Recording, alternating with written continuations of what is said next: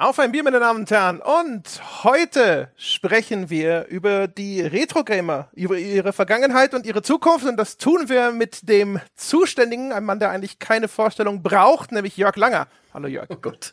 Hallo, hallo Jochen, hallo André. Servus, der Jörg hat es schon vorweggenommen. Die Riesenüberraschung, wer mit mir und Jörg Langer über ja, ein Printmagazin spricht. Jochen ist auch dabei. Hallo Jochen.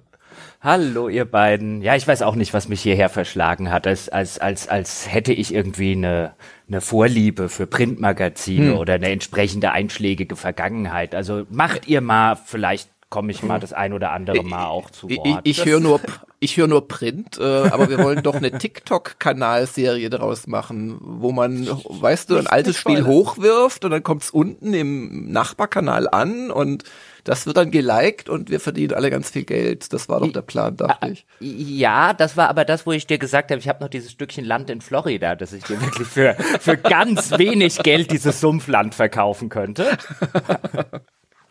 Ein echtes Schnäppchen. Nein, ich freue mich, dass der Jörg wieder da ist und ich, ich bin auch gespannt auf das äh, heutige Thema, denn es gibt ja einen aktuellen Anlass, André Peschke. Es gibt einen aktuellen Anlass, jawohl.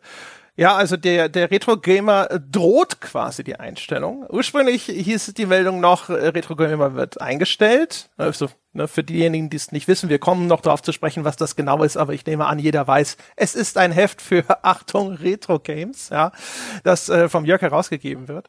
Und ähm, nicht ganz, also ich, ich mache den Inhalt quasi mit meinen Mitstreitern. Ja. Auch dazu kommen wir noch. Ja. äh, und äh, auf jeden Fall, das Ding soll eigentlich nach einer weiteren Ausgabe soll es eingestellt werden. Aber jetzt hat der Jörg gesagt, nee, er und sein Team hier in Deutschland würden das Ding gerne weiter betreiben und wie das eventuell funktionieren kann und welche Hindernisse ihm da noch auf dem Wege entgegenkommen.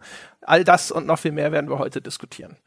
Wir können ja damit mal einsteigen, dass du uns das Heft vielleicht vorstellst und auch deine, deine Rolle dabei, Jörg. Ich war so ein bisschen überrascht, als ich gesehen habe, es gibt einen Chefredakteur der Retro Gamer und das bist nicht du. Ich hatte irgendwie immer, ich habe mich nicht damit viel beschäftigt vorher, habe immer angenommen, der Jörg Langer ist der Chefredakteur dort.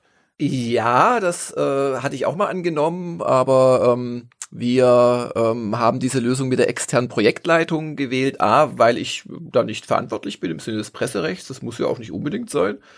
Äh, B, weil ich auch äh, beim Anzeigenverkauf teilweise mitgeholfen habe. Das ist dann auch etwas weniger unhygienisch, wenn man das als Projektleiter macht. Und äh, vor allem, weil das E-Media auch so wollte. Also ähm, es gibt da einen Chefredakteur, den Wolfgang Koser, mit dem verstehe ich mich auch sehr gut. Der ähm, hat quasi am Ende noch mal übers Cover drüber geschaut. Aber ansonsten war schon in vielen Punkten, also in den meisten, ich derjenige, der das Heft geplant hat und so weiter. Das war einfach so eine offizielle Lösung. Okay, das klingt nach einer ungewöhnlichen Konstellation. Liegt das daran, ich glaube, also das läuft über eMedia, das ist, glaube ich, eine Tochter von Heise wiederum. Genau, ja. Und du machst das dann im Auftrag und nehme an, derjenige, der Wolfgang, ist dann Chefredakteur, der ist Angestellter vielleicht von Heise und hat dann Exakt, so für ja. den Verlag den Daumen drauf sozusagen. Ja, ja, genau. Ja. Und also das ist das ist die Konstellation, die ist ja auch insoweit etwas ungewöhnlich, weil ich tatsächlich äh, quasi so ein, ein ein großes Honorar pro Ausgabe bekomme und dann eigenverantwortlich damit plane quasi. Also ich stelle eine Rechnung an den Emedia Verlag und an mich stellen wiederum oder an Gamers Global stellen wiederum halt die Autoren, Übersetzer äh, ihre Rechnungen. Das das war schon auch sehr viel Vertrauen vom Emedia Verlag, muss man sagen. Und was man vielleicht auch noch dazu sagen sollte, das ganze Projekt, die Retro Gamer, seit wann gibt's die, Jörg, in Deutschland? Seit 2012. Seit das 2000. ist also kein junges Heft. Wir mhm. haben angefangen, also ganz, ganz kurze Geschichte. Wir haben angefangen mit einem reinen Jahrbuch. Da hat mich irgendwann mal der Wolfgang Koser.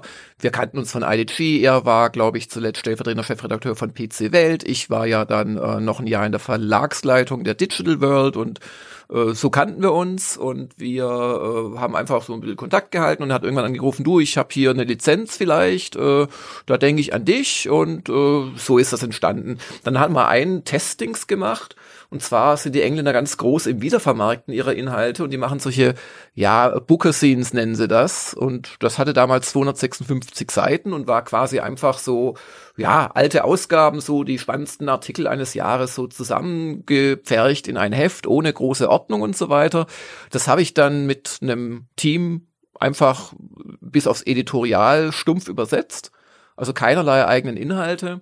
Und das war so der Testlauf. Das kam dann auch raus, war super dick äh, hat sich gut verkauft und daraufhin hat der Verlag äh, beschlossen, wir machen vier Ausgaben im Jahr, die waren dann etwas dünner und die haben dann aber auch von Anfang an quasi eigene Inhalte gehabt. Und so im Schnitt kann man sagen, dass etwa 25 Prozent der Seiten von uns hier im deutschen Team gekommen sind mit ja Autoren, die man glaube ich kennt, so als Retro-Nostalgiker wie dem Heinrich Lehnhardt, dem Anatol Locker, dem Michael Henks, solchen Leuten halt. Winnie Foster ist auch immer dabei gewesen. Und der Rest ist lokalisiert und das ist dann auch durchaus immer ein bisschen mehr, als das einfach, weiß nicht, durch Chat-GBT laufen zu lassen und das dann abzudrucken, sondern das ist also schon angepasst äh, in, in der Sprache, in den Schwerpunkten. Ähm, wir kürzen die Texte alle, weil wir einen größeren Zeichensatz benutzen als die Engländer, weil offensichtlich deutsche Leser kurzsichtiger sind oder weitsichtiger als englische, keine Ahnung. Ich glaube, Deutsch ist auch einfach ein bisschen länger. Ist auch länger natürlich, ja, ja, genau. genau. Das, ich hatte eine Story geschrieben mal für ein Spiel, auch schon über, über ein Jahrzehnt her. Und das Original war auf Englisch geschrieben. Und dann bei der deutschen Übersetzung, da sagte mir das Loka-Studio schon, dass man eben für die deutsche Übersetzung, die muss halt irgendwie, glaube ich, ich weiß es nicht mehr, ein Viertel oder so kürzer sein, damit die Texte hinterher in die Textbox ja, ja, passen. Das, das kommt hin. Also wir haben tatsächlich, also aber auch, weil wir den Zeichensatz tatsächlich erhöhen, um, glaube ich, einen vollen Punkt äh, also den Lauftext nennt man das, also das, das, das, so der, der Kerntext äh, und auch die Bildunterschriften. Ähm, wir haben die Vorgabe quasi an die Übersetzer, dass sie 20 Prozent einsparen. Und das machen sie meistens äh, sehr behutsam. Es fällt auch teilweise leicht, weil im englischen Spielejournalismus herrscht so ein bisschen so ein lässiger Schreibstil vor, wo man gerne auch so ja, ein bisschen über seine eigenen Gefühle schreibt und Gefühle sind ja nichts für Deutsche, das kann man weglassen zum Beispiel. Oder sie, sie, sie machen halt auch gerne so Sachen wie, dass sie was zitieren und dann fassen sie das gerade wörtlich zitierte nochmal zusammen und das brauchst ja nicht. Also entweder das eine oder das andere. Und dadurch gelingt das ganz gut. Manchmal denkt auch ein Übersetzer, ja, das ist jetzt ein komplizierter Absatz, kürze ich den mal weg, aber dann gibt's halt den den Nicht-Chefredakteur Langer, der dann halt sagt, oh Moment, irgendwie hast du dich jetzt falsch entschieden beim Kürzen. So müsst ihr euch das ungefähr vorstellen. Hm. Genau. Dann genau. passen wir auch die Artikel selbst an. Also wir haben einen eigenen Layouter, der fasst auch wirklich jede Seite an. Der verschiebt auch mal Dinge. Wir bauen andere Covers ein, wenn zum Beispiel Wertungen auf Magazinen zitiert werden. Ähm, da gibt's so bestimmte Rubriken, die haben die Engländer schon seit Jahren geändert. Äh, und wir sind aber der Meinung, nö, wir machen das immer noch wie früher. Wir nennen das Firmenarchive, da gibt's so ein Fächer aus Bildschirmfotos und machen das einfach weiter. Sprich, das sind dann halt so wiederum retrograded von uns Geschichten. Also da steckt erstaunlich viel drin im Detail, was wir da in den letzten Jahren so gemacht haben. Darauf wollte ich auch so ein bisschen raus, weil die Besonderheit ist ja, es gibt Texte, wie du schon gesagt hast, von alteingesessenen deutschen äh, Spielejournalisten, also die man auch kennt, so aus alten Powerplay-Zeiten sehr wahrscheinlich oder vielleicht und dann oder Maniac und wo genau Maniac, ja. M-Game, äh, nee, M, genau M-Games oder Videogames damals noch das Ablegerheft der Powerplay. Ähm, aber der Großteil der Texte ist halt vom englischen Retro Gamer Magazin übersetzt. Mhm. Ähm, und das gab es ja in der Vergangenheit, das haben vielleicht viele gar nicht so großartig mitbekommen, so in der ganzen Print-Vergangenheit gab es immer mal wieder Versuche, englische Magazine einfach auf dem deutschen Markt zu etablieren, indem man mehr oder weniger gut die Texte übersetzt hat. Das gab zum Beispiel von Computech, die die PC Games rausbringen, mal den Versuch, eine, eine deutsche Edge auf dem Markt zu etablieren. Edge ist so das äh, Vorzeige ähm, Magazin gewissermaßen die GameStar Großbritanniens, wenn man so, wenn man es so nennen will. Und die sind allesamt sehr, sehr, sehr schnell gescheitert. Woran würdest du festmachen, dass es euch im Vergleich dazu so lange gegeben hat, wenn wir jetzt mal äh, davon äh, noch, ausgehen, noch, Schluss noch, ist. Gibt, noch, noch gibt schön. es ja, genau. Aber wieso, Und vielleicht ja noch lange geben wird. Ja, genau. Aber wieso, wieso habt ihr überhaupt so lange durchgehalten, während ja. ähnliche Projekte reihenweise nach ein paar Ausgaben äh, anscheinend wie Blei in den Regalen liegen blieben? Also ich bilde mir tatsächlich ein, weil wir das eben als ein deutsches Heft behandeln. Also ich, ich, ich mag einfach nicht so übersetzte Formulierungen da sehen. Es gibt einfach bestimmte Sprachbilder auch im Englischen, ähm, die erkennt man sofort, das kommt aus dem Englischen. Und ich habe ja schon ein paar Beispiele genannt, so vielleicht ein eher meanderndes, um, um den heißen Brei rumschreiben. Äh, und, und da haben wir halt einen anderen Anspruch. Ich sag nicht, dass wir den immer erfüllen oder dass wir vielleicht nicht auch mal Sachen einfach nur übersetzen, die man noch besser hätte komplett umschreiben können. Aber also ich habe wirklich, wenn ich selbst Texte übersetze, ich habe die auch schon zur Hälfte komplett neu geschrieben. Also wenn mir da jemand über Command Conquer irgendwie einen mäßigen Artikel quasi auf den Tisch legen will, ähm, dann ertrage ich das nicht und dann schreibe ich den um und mache neue Bilder und, und so weiter und so fort. Und ich glaube schon, dass man das merkt. Das ist bestimmt nicht jedes Detail. Also ich glaube, die meisten Retro-Gamer-Fans wären total überrascht, wenn ich jetzt sage, wir haben da einen höheren Zeichensatz also einen größeren Zeichensatz und solche Sachen. Aber ähm, man kann das schon mal feststellen, wenn man auch Artikel eins zu eins nebeneinander legt. Manche sind noch einfach gut, die, die braucht man nicht groß verändern. Manche sind auch eher schwach. Also da merkt man halt, da hat der Autor schon so ein bisschen vielleicht nicht kapiert, was ihm da der Entwickler gesagt hat. Da fällt mir so ein Beispiel ein, äh, so, so Tile-based Grafiken. Also Bruce Lee zum Beispiel auf dem C64 hat seine Grafik, seine Hintergrundgrafik aus umdefinierten Zeichensatz gemacht, also so acht mal acht äh, äh, Pixel. Und die waren umdefiniert und haben dann halt eine Kletterwand ergeben oder einen Wasserfall. Und um den Wasserfall zu animieren, äh, wird dann halt in dem Moment äh, nicht etwa die ganze Grafik umprogrammiert, sondern es wird der Zeichensatz verändert, also diese Zeichen, aus denen der äh, Wasserfall dargestellt wird. Und wenn man das weiß, wenn man das vielleicht sogar mal selbst programmiert hat, wenn man einfach C64-Spieler war, dann kapiert man das, was der Entwickler da erzählt hat. Wenn es aber vielleicht just dieser englische Autor nicht vom C64 kam, vielleicht eher aus der Videospielecke, an übersetzt der halt oder nicht übersetzt, sondern schreibt der schon ursprünglich irgendwas, was das nicht ganz abbildet. Und wenn das ist natürlich vom deutschen Übersetzer einfach eins zu eins, äh, das macht keinen Sinn. Und bei so Geschichten kann man dann wirklich viel zum Guten wenden und teilweise sogar die, die Originaltexte verbessern. Kanntest du damals das äh, Heft eigentlich schon, als man dir vorgeschlagen hat, da diese deutsche Ausgabe zu betreuen? Oder war das für dich neu? Wie war denn dein Erstkontakt mit der Retro Gamer? Ich kannte die vom Bahnhofsbuchhandel, habe ich ab und zu mal gesehen. Ich hatte mir auch über die Jahre mal, das gibt's ja schon ewig, es war auch nicht immer bei ähm, Future, sondern es war äh, bei äh, Imagine. Davor war es nochmal woanders. Ähm, also ich kannte das schon, aber ich war jetzt kein regelmäßiger Leser. Und natürlich, als der Wolfgang ankam, habe ich mir gleich nochmal ein Heft gekauft. Dann kam aber er auch schon drei Tage später mit einem ganzen Sammelsurium an. Und da habe ich mich eingelesen und äh, habe auch gleich eines gesehen, das bis heute übrigens gilt, weil es ja auch vielleicht gerade ein bisschen kritisch von mir klang. Ha, die wissen nicht immer, was sie da schreiben. Äh, das war jetzt ein Einzelfall bei Bruce Lee und einigen anderen. Aber was sie wirklich richtig toll machen, ist das Layout. Also das Grundlayout finde ich ganz fantastisch. Manchmal ist vielleicht eine Farbkombination nicht so ganz lesefreundlich. Da kann man dann auch mal was dran tun, so weißer Text auf gelbem Grund oder so. Aber ganz überwiegend spielen die ganz hervorragend mit dem Quellmaterial, das sich natürlich auch anbietet, so Pixelgrafiken. Da kannst du wahnsinnig viel mit anstellen. Und ähm, das, das hat mir schon damals gefallen, daran hat sich auch nichts geändert. Und wie gesagt, ich finde im Ergebnis ist das wirklich ein schönes Heft, wo man sich keinesfalls für schämen muss, das auf Deutsch rauszugeben. Okay, ich wollte nämlich so ein bisschen drauf raus, weißt du, du als jemand, der selber Hefte gemacht hat, ne, gerade natürlich insbesondere mit der GameStar und sowas, äh, mhm. hat sich sehr in den Fingern gejuckt zu sagen, okay Jungs, pass mal auf, ich habe vorher eine Liste von Änderungsvorschlägen.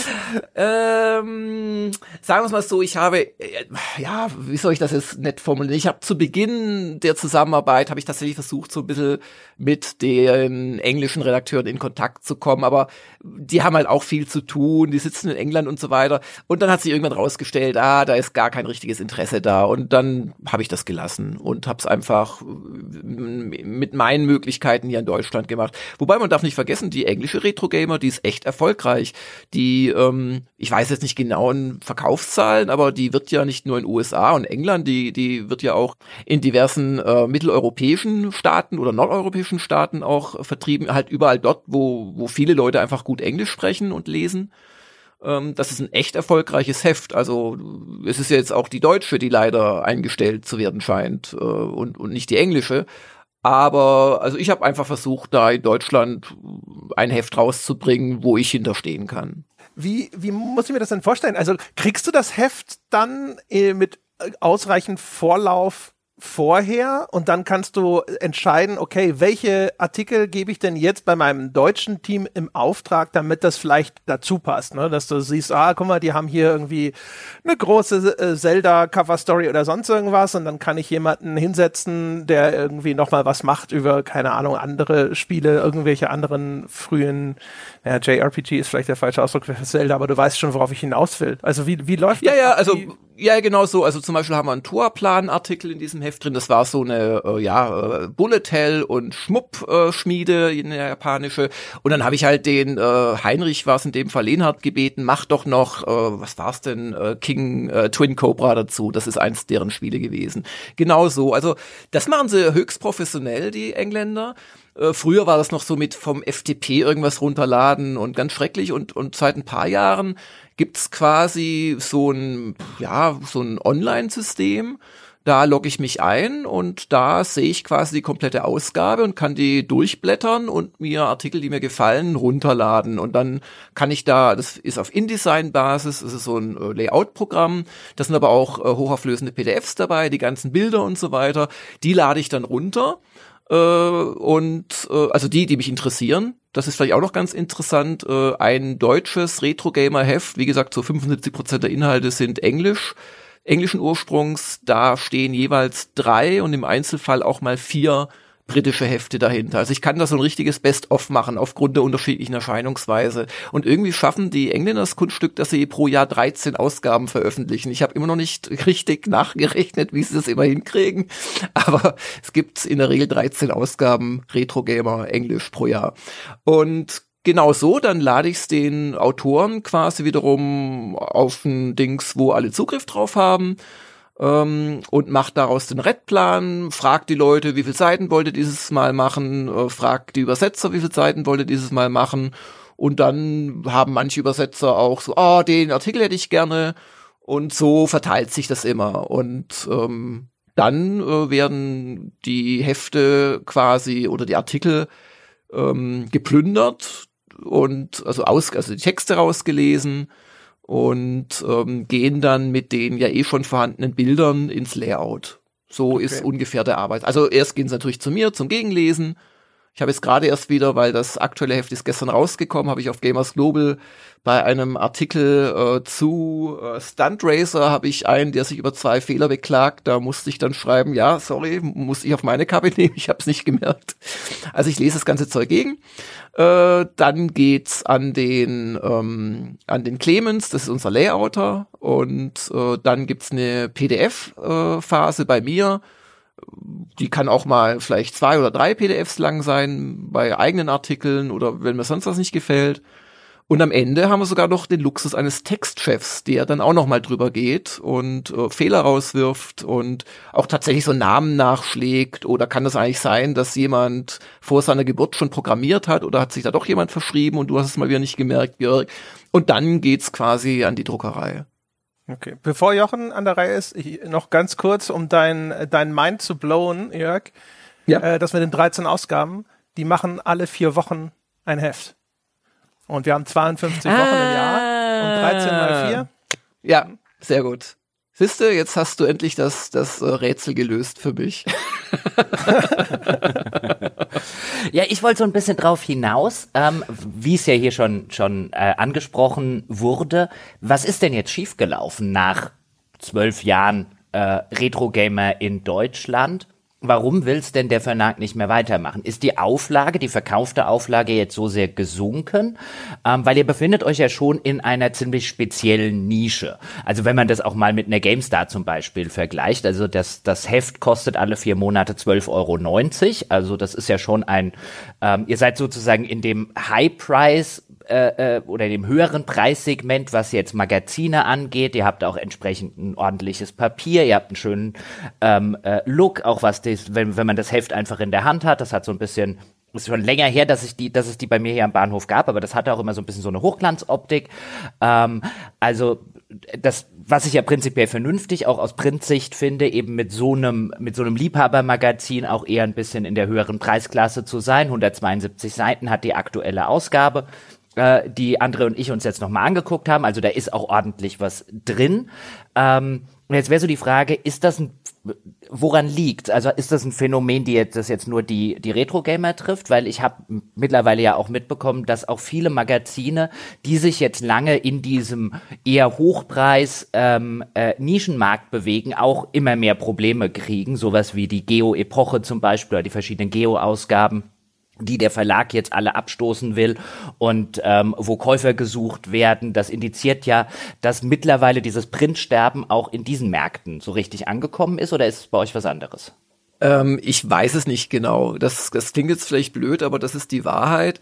Äh, ich glaube schon, dass wir im Verkauf am Kiosk kontinuierlich gesunken sind. Und ich glaube nicht, dass der Verlag die Entscheidung getroffen hätte, wenn die Retro-Gamer jetzt ganz super liefe, die aus irgendwelchen Bereinigungsgründen, weil man nicht mehr genügend Spalten in der Excel-Tabelle hat oder so, dann einzustellen. Das glaube ich nicht. Ich glaube aber auch, dass die Retro-Gamer bis, bis jetzt, bis zum Schluss keinen Verlust macht. Also da ist immer noch so zumindest eine schwarze Null da. Und ich kann nur vermuten, äh, dass es letzten Endes um eine Art Portfoliobereinigung geht, dass man also sagt, also für die paar Mannequin da, die das kaufen und für die paar Euro, die dann wirklich beim Verlag überbleiben, ähm, ja, da lohnt sich's vielleicht auch nicht mehr für uns. Das, das glaube ich, steht dahinter. Ähm, Im, Im breiteren Sinne glaube ich schon auch, dass äh, der Printmarkt immer mehr unter Druck ist. Das hat ganz viele Gründe. Das hat den Grund, dass die Jüngeren gar nicht mehr äh, irgendwie mit Print äh, in Kontakt kommen so richtig. Das hat den Grund, dass auch Verlage die Entscheidung getroffen haben, unter anderem auch Heise mit allen Heften, darunter auch Retro Gamer, äh, das eigene wertvolle oder auch vielleicht nicht so wertvolle Portfolio bei Redley zu verramschen das halte ich für einen großen Fehler, wobei ich jetzt nicht glaube, dass das so der Sargnagel für uns war oder sein könnte. Ich glaube eher, dass es unklug ist, ein hochpreisiges Heft äh, in einem Abo quasi reinzustellen, wo der Verteilerschlüssel dann nach Masse geht und das macht einfach keinen Sinn. Und ich glaube, dass vielleicht auch das Retro-Gamer einfach keine Fürsprecher mehr hat im Verlag, wo man sagen würde, ja, da gibt's jemanden, der findet es einfach ein tolles Objekt oder sowas. Das ist so meine Vermutung, warum das jetzt kommt. Wobei ich auch sagen muss, also ich finde es A echt klasse, dass vom Moment der Entscheidung an noch zwei Hefte überhaupt gemacht werden. Mhm. Es gibt ja auch mhm. so eine gewisse Planbarkeit und überhaupt mir jetzt die Chance, auch da zu gucken. Vielleicht können wir es ja weiterführen. Ähm, und zum anderen ist das echt ungewöhnlich. Also wie, wie viele Hefte werden eingestellt äh, und mhm. die Redaktion mhm. erfährt einen Tag vorher davon. Also das, das kann man ruhig auch mal sagen. Ich bin natürlich nicht glücklich über die Entscheidung, aber im Rahmen des Möglichen läuft das eigentlich sehr fair ab. Du hast jetzt in unserem ähm, in unserem E-Mail-Dialog, den wir vor der Folge hatten, äh, dazu hast du gesagt, du könntest, also was jetzt so Zahlen und so weiter angeht, auf jeden Fall was dazu sagen, was die ungefähren Kosten ähm, für die redaktionelle und gestalterische Erstellung des Heftes bei so und so viel Seiten Umfang seien. Ja. Und äh, das würde mich und uns, glaube ich, sehr interessieren, auch die Menschen dort draußen. Ja. Was kostet es denn jetzt dich sozusagen dieses Heft so wie es ist ähm, zu machen. Ich nehme an, mit Lizenzkosten, da wirst du nicht Bescheid wissen, das wird über den Verlag laufen, aber du wirst ja wissen, was zahlst du an den Autoren, was zahlst du die, äh, was musst du verdienen, was zahlst du an die Übersetzer, was äh, äh, kriegt der Layouter und und und. Mhm. Über was für eine Summe reden wir denn da? Also äh, ich weiß viele Sachen nicht, aber zum Beispiel die Lizenzkosten weiß ich äh, ziemlich genau mhm. und die eingerechnet und Layout und Textchef und ähm, äh, Heftplanung durch mich letzten Endes, Autoren, Übersetzer, Layout, Redaktion, Textchef, kommen wir auf eine Zahl zwischen 25 und 30.000 Euro. Pro Ausgabe. Pro Ausgabe. Das ist schon, äh, das ist schon ein Batzen Geld. Das ist Wie ein Batzen muss man sich so eine Lizenz vorstellen? Also, wenn du jetzt äh, zu Future gehst und so, sagen die dann, ja, alles klar, aber du musst irgendwie direkt für ein Jahr unterschreiben und dann musst du auch alle, das äh, Magazin erscheint ja quartalsweise, alle vier Ausgaben musst du machen, ist uns völlig egal, äh, wie schlecht ja, du finanziell dastehst oder wie funktioniert sowas? Ungefähr so. Also ich rede ja gerade mit den Engländern seit einigen Wochen ähm, und die scheinen durchaus nicht abgeneigt zu sein, mir die Lizenz zu geben. Aber Überraschung, sie wollen tatsächlich Geld dafür haben und haben auch bestimmte Vorstellungen. Und diese Vorstellungen muss man jetzt in eine, in eine Lösung, mit der beide Seiten glücklich sind, halt erst noch bringen. Aber generell so, wie du sagst. Ähm, und äh, es ist auch so, dass die äh, Lizenz interessanterweise pro Heft fällig wird. Also man kann jetzt nicht einfach sagen, hey, super, ich zahle viel Geld ähm, ich mache jetzt äh, 52 Ausgaben mit 20 Seiten oder so. Das kannst du schon machen, aber dann musst du halt auch die Lizenz 52 Mal zahlen. Das ist so ein interessantes Detail, das aber wohl Usus ist, wie ich mittlerweile gelernt habe. Und ähm, ja, also das so, das, das so in der Nutshell. Und natürlich versuche ich gerade, ähm, was auch die genannte Zahl ein bisschen verändern würde noch, dass die uns da entgegenkommen würden, wenn wir das aus eigener Kraft irgendwie weitermachen. Zumal dann, wenn ich von vorne wieder anfangen müsste, mit, mit, mit überhaupt erstmal einen Leserstamm aufbauen, ähm, dann kann ich denen ja nicht gleich die vollen Lizenzkosten zahlen.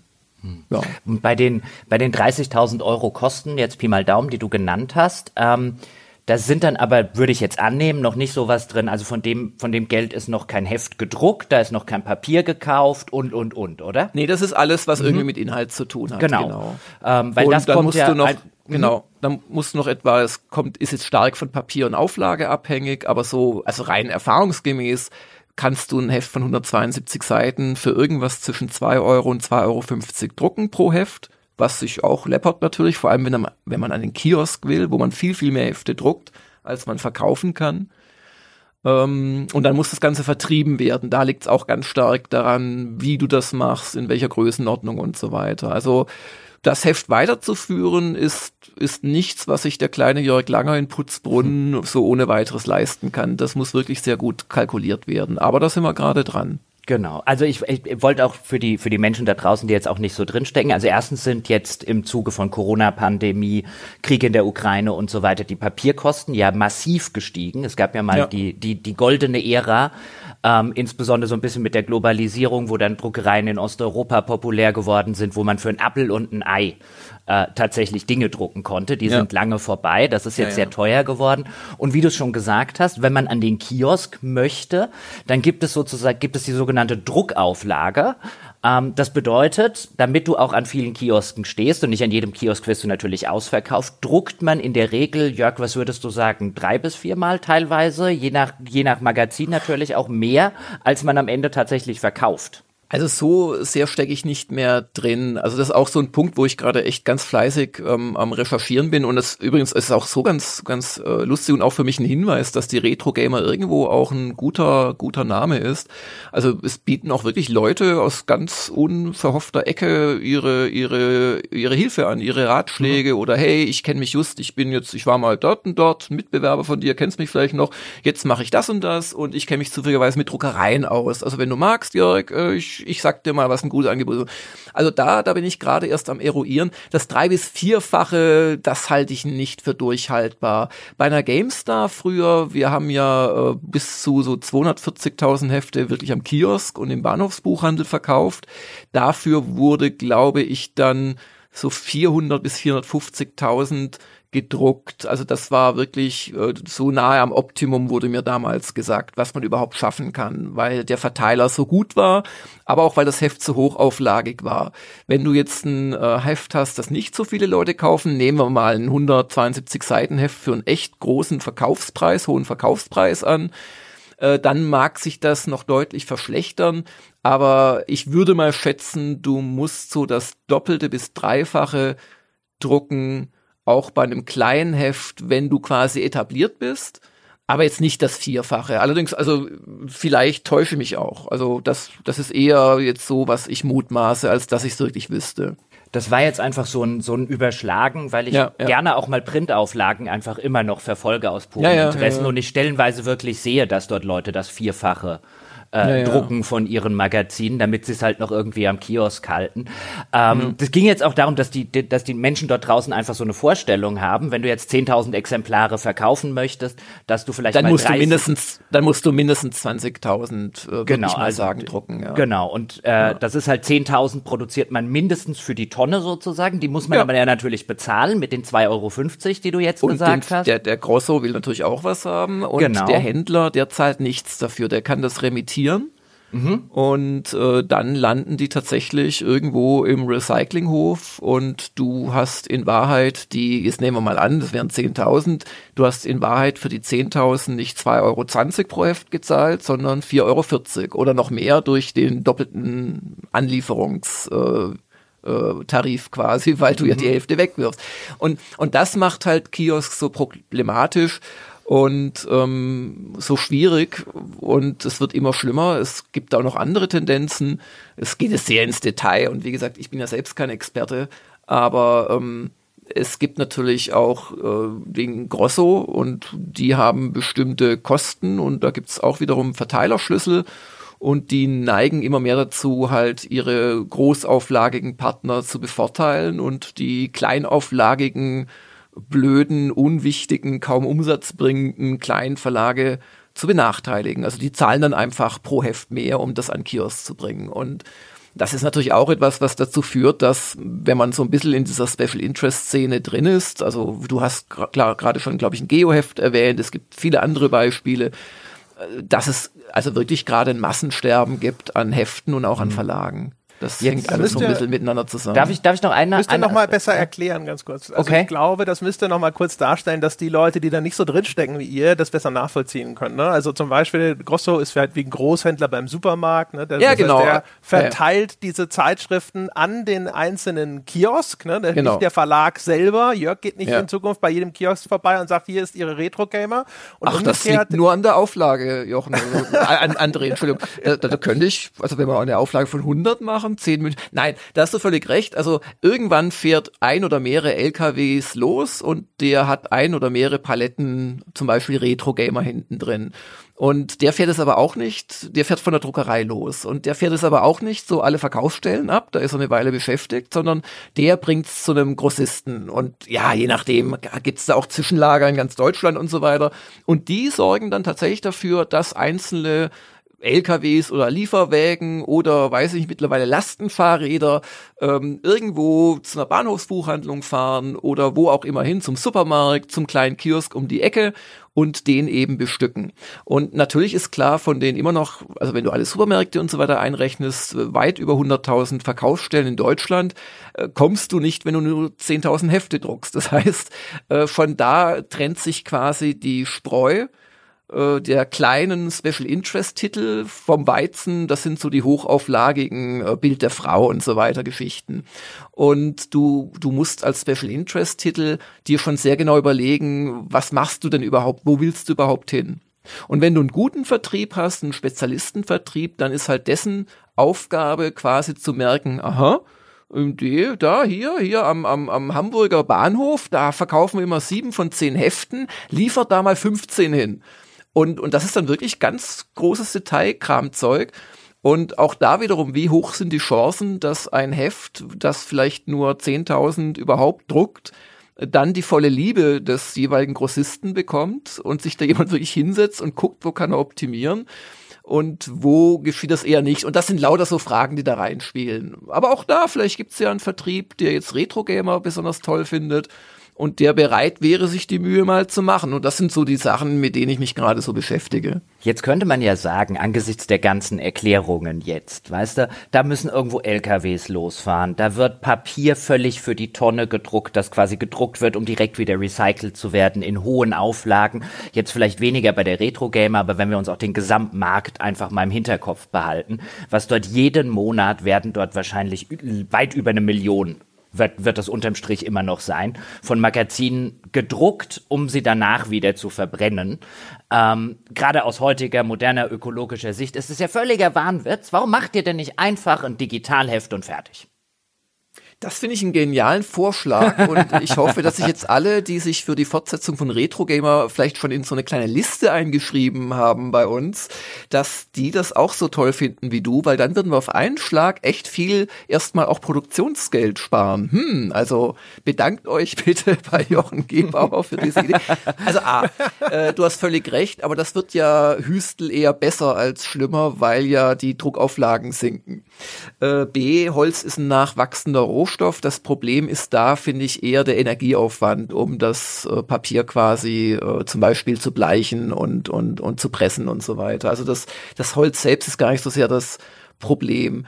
Ähm, es ist letzten Endes eine Frage der Gewohnheit und der Haptik. Ich bin der Meinung, ganz persönlich, dass so eine Retro-Gamer in Print A natürlich fantastisch passt, äh, wie auch der schütterne Haupthaar-Mensch, der da im immer abgebildet ist. Das ist einfach erkennbar Retro. Es ist Papier. Es ist eben nicht eine Webseite. Ähm, und ich finde tatsächlich, dass das Erlebnis durch so ein schön gemachtes, das möchte ich schon behaupten, Printheft zu blättern, ein anderes ist als ein auch schön gemachten, zum Beispiel die SZ hat da ein sehr schönes System für ihre Reportagen, äh, sich da so durchzuscrollen. Das sind einfach verschiedene Arten, Informationen zu präsentieren. Und wir haben jetzt nun mal bei Bildschirmfotos von Spiegeln haben wir das 4 zu 3 Format oder dann später das 16 9 Format. Teilweise auch, das machen die äh, englischen Kollegen dann auch ganz gerne bei solchen Arcade-Spielen, auch mal ein Hochkantformat, dann dreht man auch mal das Heft, aber du drehst ja nicht deinen Monitor, um sowas abzubilden. So, so geschehen. Es ist einfach auf Print noch mal eine Ecke schöner. Und ähm, darum würde ich schon ganz gerne die Retro-Gamer äh, als Printheft erhalten, aber natürlich mit optionalem äh, E-Paper. Das ist, das ist gesetzt. Was ich aber nicht möchte, also was ich nicht weiß, ob es gehen wird, ist Kiosk.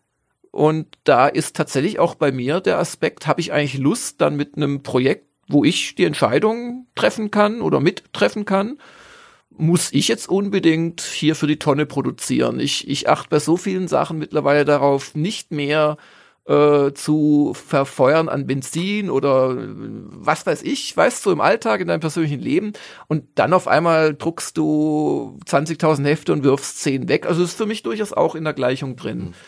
Aber vor allem geht's da auch um die Wirtschaftlichkeit. Ist das überhaupt leistbar oder ist das dann vielleicht ein zu großes finanzielles Risiko, wenn du wenn du mal schlecht verkaufst oder so, das soll ja nicht gleich das Licht ausgehen. Mhm. Ähm, also das, das, das ist noch nicht gegessen. Das liegt an vielen Parametern, die ich heute noch gar nicht kenne. E-Paper ist gesetzt und Print ist die ganz, ganz starke Hoffnung, dass wir das hinkriegen.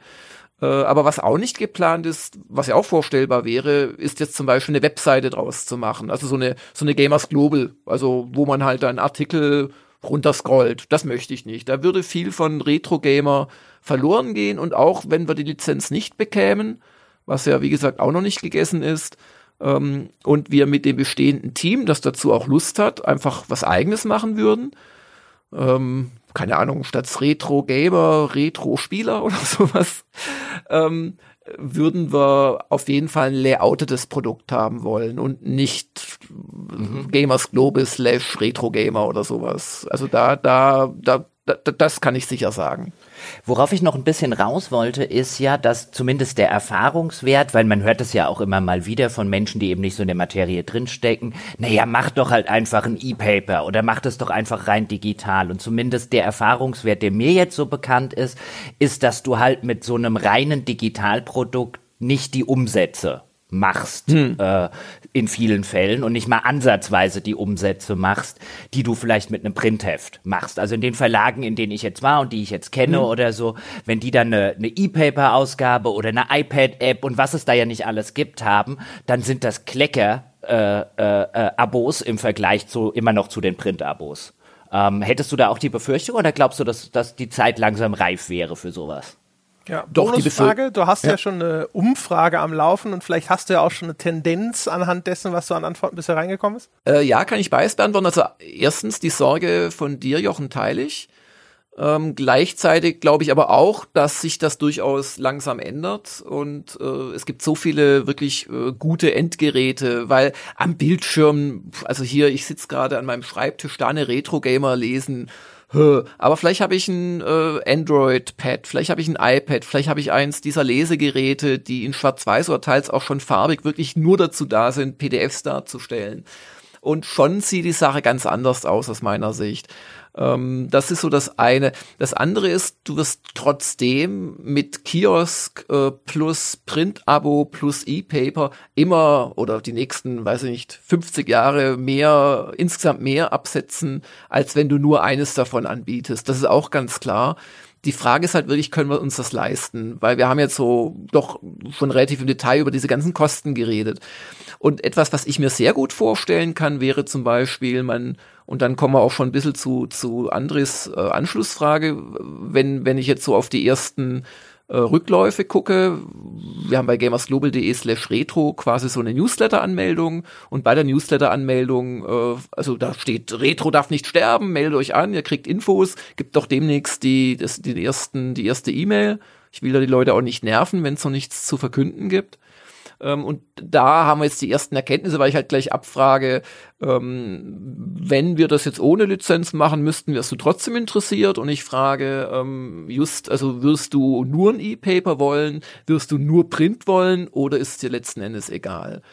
Und da darf ich einfach mal verraten, dass äh, wir bei nur E-Paper auf viele Kunden verzichten müssten. Ja, das hätte ich aber auch erwartet. Also mhm. Vielleicht ja. sogar insbesondere bei einem Retro-Magazin, wo ja vielleicht die Darreichungsform Heft, also Printheft, sogar Teil der Retro-Experience ja, ist. Ja, genau. So will, ne? ja. Und was ich mir daraus ableitend vorstellen könnte, äh, wäre zum Beispiel, man hat ein E-Paper, das wird schön layoutet, wie bislang ähm, dieses E-Paper hat einen Preis X. Der kann nicht so gering sein, wenn er euch die Kosten der redaktionellen Erstellung äh, noch in Erinnerung ruft. Und darüber hinaus gibt's auch nach dem Vorbild zum Beispiel der Return, die das ja seit einiger Zeit wieder macht, nach vielen Jahren am Kiosk, ähm, dass man dann Hefte quasi zielgenau für die Leute druckt, die es haben wollen. Dann wird zwar das Einzelheft teurer, das wäre dann auch ein Aufpreis von mehreren Euro, müsste das dann sein, aber dadurch könnte man den, äh, den Print wichtig ist, das äh, immer noch bieten, weil das, was der Layouter produziert, das ist, das ist printfertig. Also da muss dann nicht nochmal ein extra Arbeitsschritt gemacht werden oder so. Er könnte sich umgekehrt Arbeit ein bisschen sparen, weil es, ja, da brauchen wir nicht ins Detail mit Farbseparierung und so weiter äh, einsteigen. Also er könnte sich das Leben ein bisschen einfacher machen, wenn wir wirklich nur ein E-Paper machen würden, aber umgekehrt äh, wäre es im gewohnten Arbeitsablauf einfach gar kein Unterschied. Und dann findet man halt eine Druckerei plus ein Abo-Dienstleister, der einen das dann abnimmt und an die äh, Abonnenten der Printausgabe schickt. Also das halte ich für ein sehr machbares mhm. Szenario. Und das finde ich wäre auch fast so schön wie ein Kioskheft zu haben. Dann gibt's aber natürlich so kleine Details. Zum Beispiel könnte es ja sein, dass es dem Lizenzgeber, der ja auch stolz auf seine Marke ist, unglaublich wichtig wäre, an den Kiosk zu kommen. Und dann muss man halt gucken, ja, hm, ist es uns das dann wert, quasi die Lizenz extra teuer zu bezahlen, weil wir nur deswegen auch noch Kioskhefte herstellen. Also da gibt's ganz interessante äh, Parameter gerade, wo ich mit jeder Woche ein bisschen klarer sehe, was denn Sache sein könnte. Der, ich habe es gerade mal kurz ausgerechnet, ist natürlich ein bisschen eine Milchmädchenrechnung, weil in den 12,90 Euro jetzt zum Beispiel, was euer Heft gerade kostet, ähm, davon gehen ja noch Steuern ab und, und, und, Mehrwertsteuer.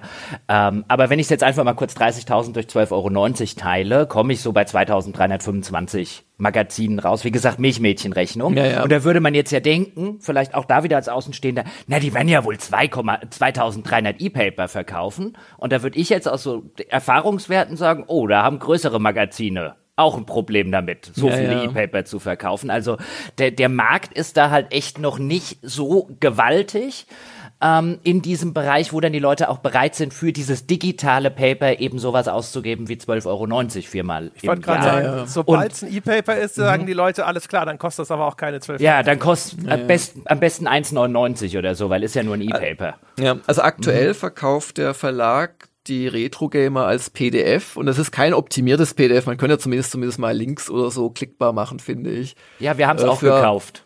Ah ja, okay, für ja. einen Euro weniger im Prinzip und ja, das ist manchen zu wenig Abstand. Das ist auch faktisch weniger Abstand als äh, die die Kosten fürs. Also also am, am E-Paper verdient der Verlag mehr als am Printheft. Es könnte es natürlich sein, dass wenn wir das als dann eine letzten Endes kleine äh, userfinanzierte Klitsche das machen würden, dass wir äh, den Preis nehmen müssen, weil es sonst überhaupt nicht geht. Und es könnte sogar sein, dass uns 2300 noch nicht ausreichen. Und das ist halt jetzt das Spannende der nächsten Wochen, wo ich einfach hoffe, dass wir genügend Leute finden, die zumindest, wenn das Angebot dann passt, halt bereit wären, so ein Ding zu beziehen ähm, weil letzten Endes hängt es davon ab, was wir machen können. Ich meine, wenn sich da 10.000 melden und uns äh, versichern, wir zahlen jeden Preis, dann machen wir ein anderes Heft, als wenn sich 500 melden, die uns 5 Euro zahlen wollen. Dann gibt's vielleicht Jörg Langers Retro-Weltschmerz-Kolumne einmal in der Woche oder so.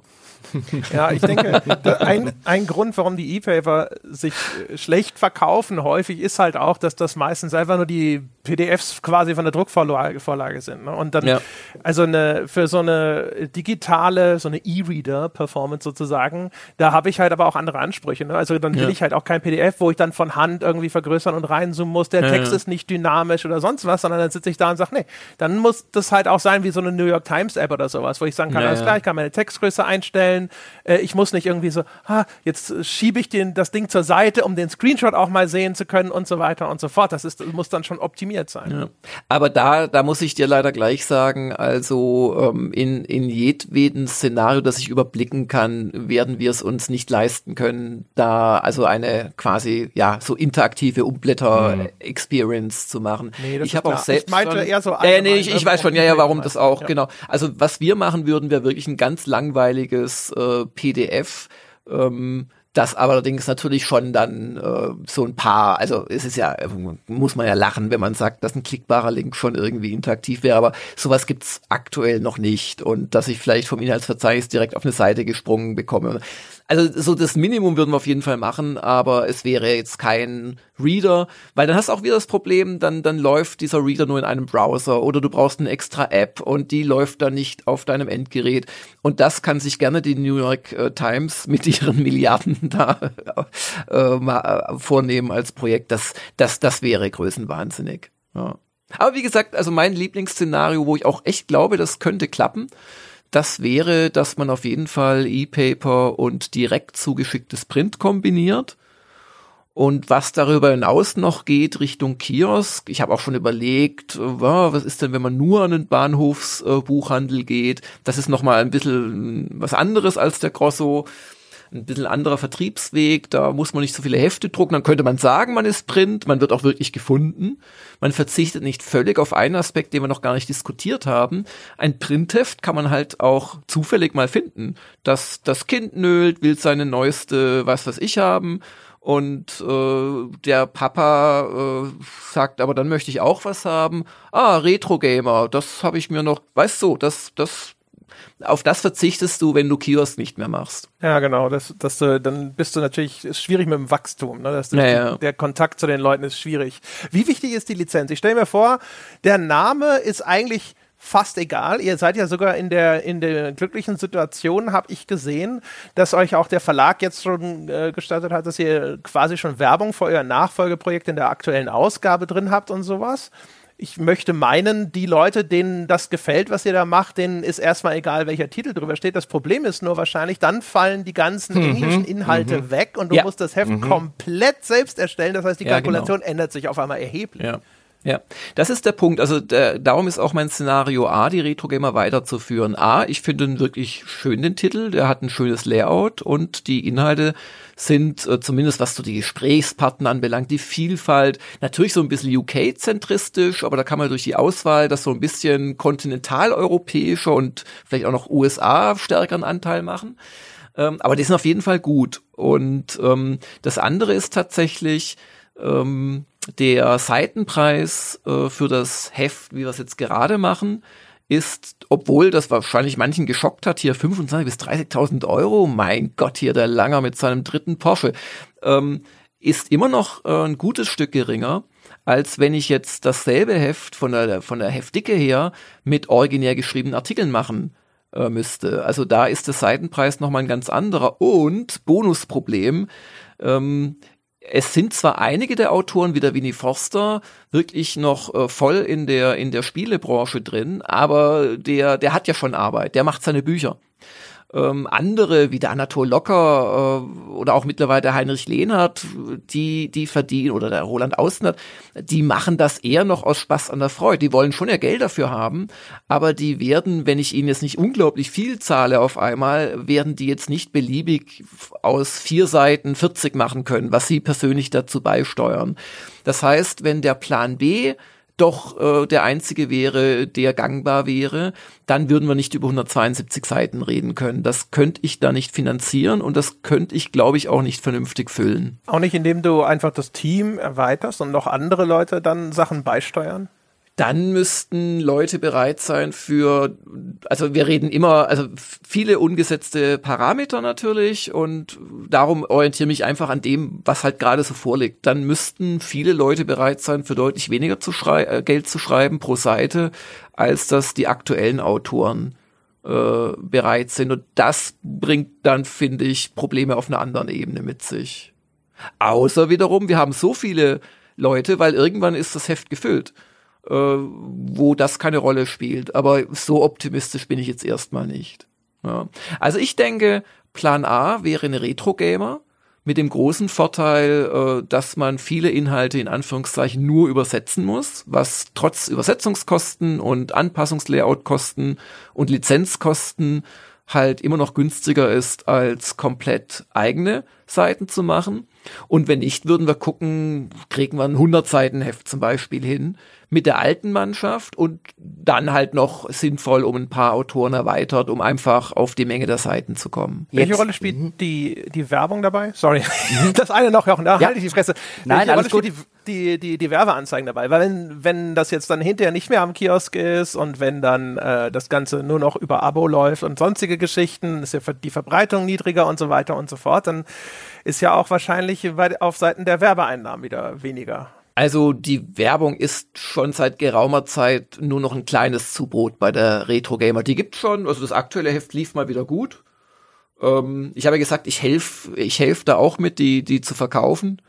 Ähm, ich sehe da auch kein großes ethisches Problem, weil das ja ein Retro-Heft ist und es nicht um aktuelle Spiele geht, wo man jetzt die Wertung dadurch vielleicht dann verbessern könnte oder so. Aber ich habe jetzt in diesem Jahr zwei Nullnummern schon gezogen, wo quasi von mir gar nichts kam. Wenn ich mir jetzt noch vorstelle, ähm, jetzt gibt's das nur noch auf E-Paper mit einer viel kleineren Auflage, dann fehlt mir die Fantasie, das noch in irgendeine Excel-Spalte reinzuschreiben. Also ich glaube, man sollte entweder ganz auf Werbung verzichten, daraus dann sogar ein Plus zu machen, gerade in der Kombination mit dem Nicht-Retro-Gamer äh, Ansatz. Also wir machen dünneres Heft, aber wirklich jede Seite ist Redaktion. Das könnte man, glaube ich, ganz gut auch äh, den Kunden vermitteln. Oder man darf es zumindest, es, also man muss es echt so als, als ab und zu hat man mal Glück und jemand äh, bucht eine Seite sehen, aber mir fehlt die Fantasie, außer man macht wirklich Kiosk und ist in der Auflage nicht nur im, im knapp vierstelligen Bereich und so weiter, dann könnte man es weiter versuchen, ja das über Werbung quasi so ein bisschen mitzufinanzieren. Aber ich kann euch einfach mal verraten, äh, also die Antwort, die man da oft bekommt, ist, du, wir haben gar keine Printanzeige und für euch machen wir keine extra.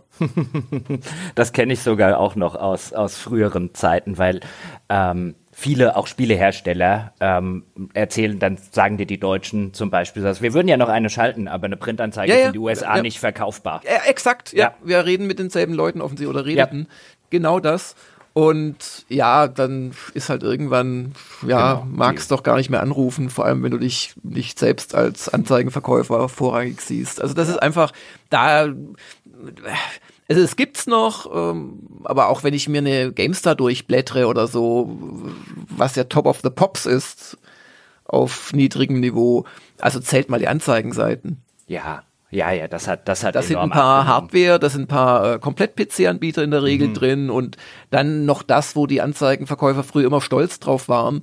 Ähm, so eine Krankenkasse oder so. Klar, wenn die gut, also, also mal ein Beispiel, wenn jetzt irgendeine Krankenkasse glaubt, mit uns wobei ich nicht wüsste, warum die dann aus, ausgerechnet so die Alten ansprechen wollten. Die müssten eigentlich an die Jungen dran.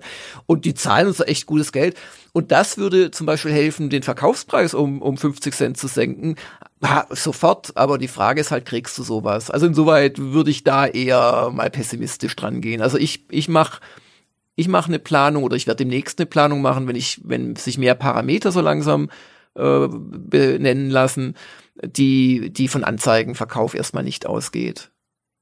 Da, also es muss ich quasi rechnen ohne Anzeigen und sonst, also es wäre ja Wahnsinn, wenn man, man kann ja beliebig sich Sachen herbeilügen. Hey, ich, ich, ich drucke 30.000 Hefte und alles, was wir tun müssen, sind zehn Anzeigenseiten an EA zu verkaufen jeden Monat. Mhm. Und, und dann sagt EA, äh, hä? und selbst wenn ich sie dir abkaufen wollen würde, die Leute in den USA sagen, spinnst du, dass ja, du Geld genau. für ein gedrucktes Heft ausgibst? Ja, ja. ja, ähm, Lass uns doch lieber so einen TikTok-Kanal sponsern. Ah, ja, okay. genau. oder da gibt's doch bestimmt noch einen Twitcher, oder? Ähm, ich würde mal gerne noch ein bisschen ins, äh, in, in, in sozusagen so ein bisschen eine inhaltliche Kritik einsteigen, weil, mhm, mhm. ähm, kurz zum Hintergrund. Ich kenne natürlich seit vielen, vielen Jahren die Retro-Gamer und ich habe sie auch in Bahnhofsbuchhandlungen immer schon mal wieder in der Hand und durchgeblättert. Und obwohl ich eigentlich voll die Zielgruppe bin, weil das die Spiele ja. sind und die Ära meiner Kindheit und meiner Jugend und über die ich gerne schwärme, auch bei uns gerne mal im Podcast, ähm, und mich würde einfach deine Position dazu interessieren. Ähm, gibt so zwei, drei Sachen, die mich immer davon abgehalten haben. Und zwar das eine ist tatsächlich das von dir sehr gelobte Layout, ähm, das ich handwerklich richtig gut gemacht finde ähm, das auch sehr schön zum Beispiel mit knalligen Farben operiert, weil das passt einfach gerade bei den 90er Jahre und so weiter ähm, und auch bei den Spielen so später 80er, das passt halt einfach, die, diese, diese, diese kunderbunte, ein bisschen Bonbon-Optik. Äh, ähm, auch finde ich schön, wenn dort mit Schriftarten gespielt wird, die dann so wie alte C64-Schriftarten zum Beispiel aussehen. All das kein Problem. Aber mein Gott, könnt ihr nicht mal einen Artikel veröffentlichen, in dem nicht 8000 extra Elemente drin sind? Kann ich mal bitte einen Artikel auf vier Seiten einfach lesen, ohne dass der ständig unterbrochen oh. wird. Oh, dann solltest du vielleicht die auf ein Sofa äh, strecken lesen. Die sind relativ ruhig. Ich weiß genau, was du meinst. Mhm. Aber das sind wir halt an einem Punkt, also wenn wir, wenn wir jetzt über den Plan B reden, ähm, äh, ihr habt übrigens vergessen, die Frage zu Ende zu stellen. Ich beantworte sie euch gerne. Meine Eindrücke äh, von den äh, Umfrageergebnissen bislang, das ist ja nur ein Zwischenstand, mhm. ähm, wäre schon, dass wir uns trauen könnten, das Heft einfach ohne, ohne das offizielle Label zu machen. Also, dass es den Leuten tatsächlich vorrangig um die alten Haudegen geht. Das ist mein Eindruck. Vielleicht ist da ein bisschen Wunschdenken dabei, aber das wird zumindest aktuell auch so von den Rückmeldungen durchaus äh, nicht konterkariert.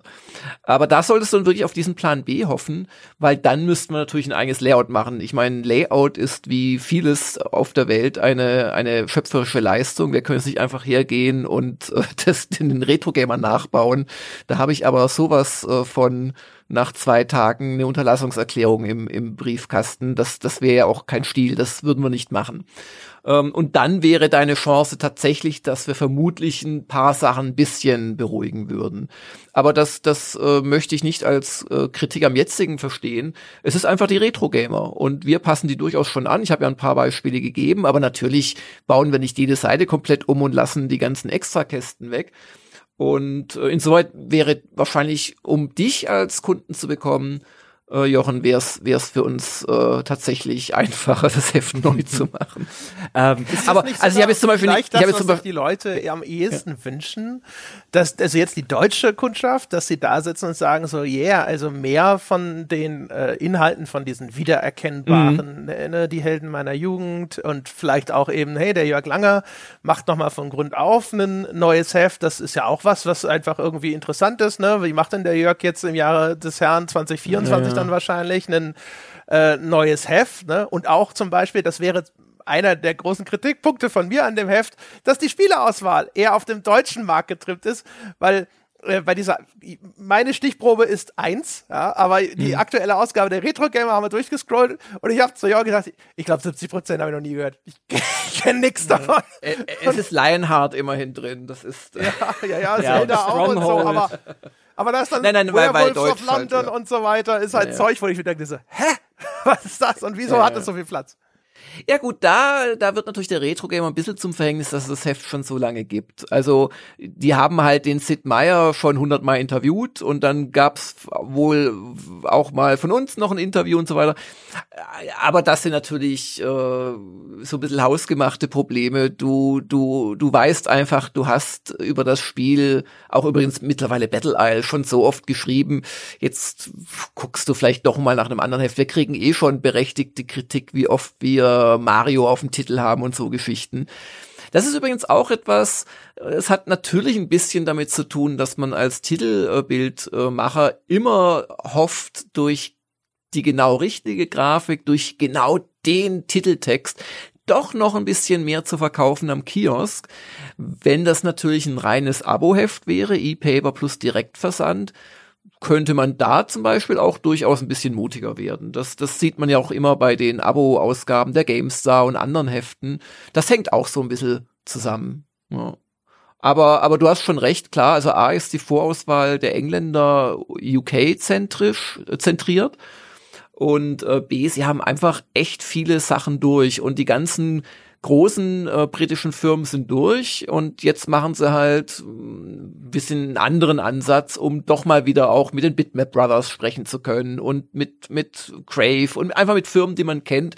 Und teilweise, ja, nehme ich vielleicht, das ist ja auch meine Auswahl, nehme ich vielleicht auch zu viele britische, ähm, ja, so Ein-Mann- Studios aus den 1980ern rein, da kann ich mich durchaus noch mal hinterfragen, ob das so die gute Idee ist. Ich glaube, man muss an der Stelle auch da tatsächlich dazu sagen, dass dieser, dass dieser Markt früher in den 80ern, frühen 90er Jahren, die hier halt viel auch im Mittelpunkt stehen bis Mitte der 90er, dass der in UK tatsächlich deutlich anders funktioniert hat. Also so dieser globalisierte Markt, wie man ihn heute kennt, wo man mehr oder weniger davon ausgehen können, was sich in Deutschland, in den USA verkaufen, wird sich auch in Großbritannien gut verkaufen das war mal völlig anders. Ich kann mich noch gut dran erinnern, als ich dann früher die Powerplay gelesen habe oder die ASM vor vielen, vielen Jahrzehnten, ähm, dass ich immer mit großem Erstaunen und Entsetzen auf die englischen Verkaufscharts geguckt habe, was für ein Rotz dort in den ja, Top ja. 5 war. Aus, aus seiner Sicht, ja, oder genau, auch, was aus, die Hefte hochbewertet ja. haben, die Sepp 64 und Co. Ja, ja. Genau, und dann auch viel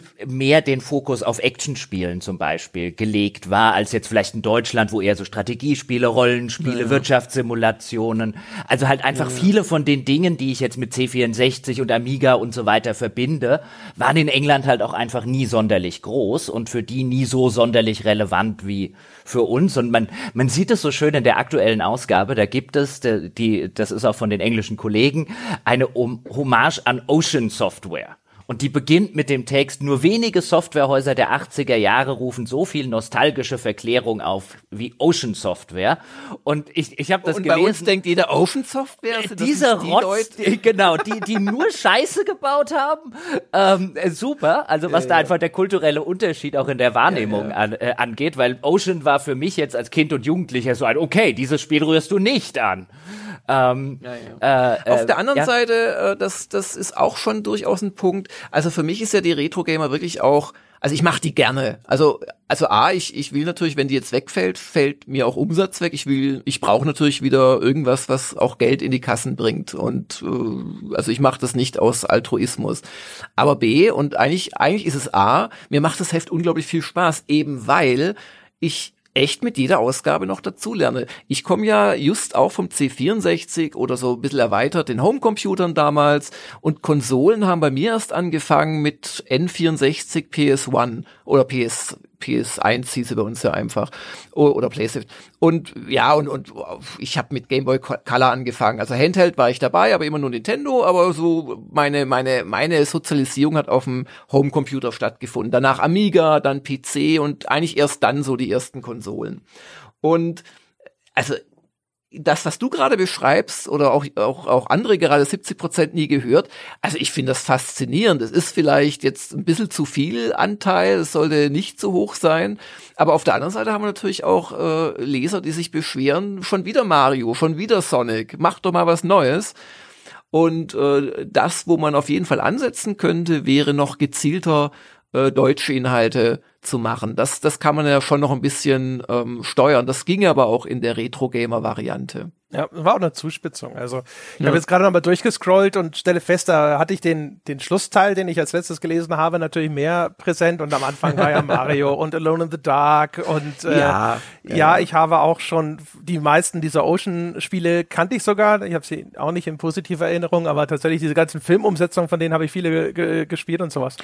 Da also, waren noch nicht alle schlecht, also aber aber trotzdem, ich stimme da schon dem Jochen zu. Also Ocean, das wäre bei uns jetzt vielleicht ja ein, ein Blue Byte, da würde man so drüber reden und vielleicht mit größerer Berechtigung als über Ocean. Genau, aber genau. ich finde es per se ist es natürlich interessant, überhaupt einen Beitrag über Ocean im Heft zu haben. Ne? Mhm. Die Art und Weise, wie man sich damit auseinandersetzt, würde man wahrscheinlich hier bei uns vielleicht einfach auch anders angehen. Ja. Aber wie gesagt, da gehe ich teilweise schon auch bei der Auswahl dran, Also äh, wenn ich jetzt einfach quasi statistisch drei englische Ausgaben in eine deutsche verwandeln würde, wären da zum Beispiel wesentlich mehr Spektrum-Inhalte drin, weil was für uns der C64 ist oder das SNES, das war da drüben SNES und ähm, und äh, Specky, Specky und Specky ist auch schön. Und ähm, also da da kann man schon in der Auswahl auch einiges machen. Und wie gesagt, wir gehen auch teilweise rein und ganz ehrlich, also wenn ihr mal direkt vergleichen würdet, wahrscheinlich auch im Ocean-Artikel, dann würdet ihr wahrscheinlich merken, dass sich so diverse ähm, Lobhudeleien oder äh, Superlative aus dem Englischen nicht unbedingt immer wiederfinden.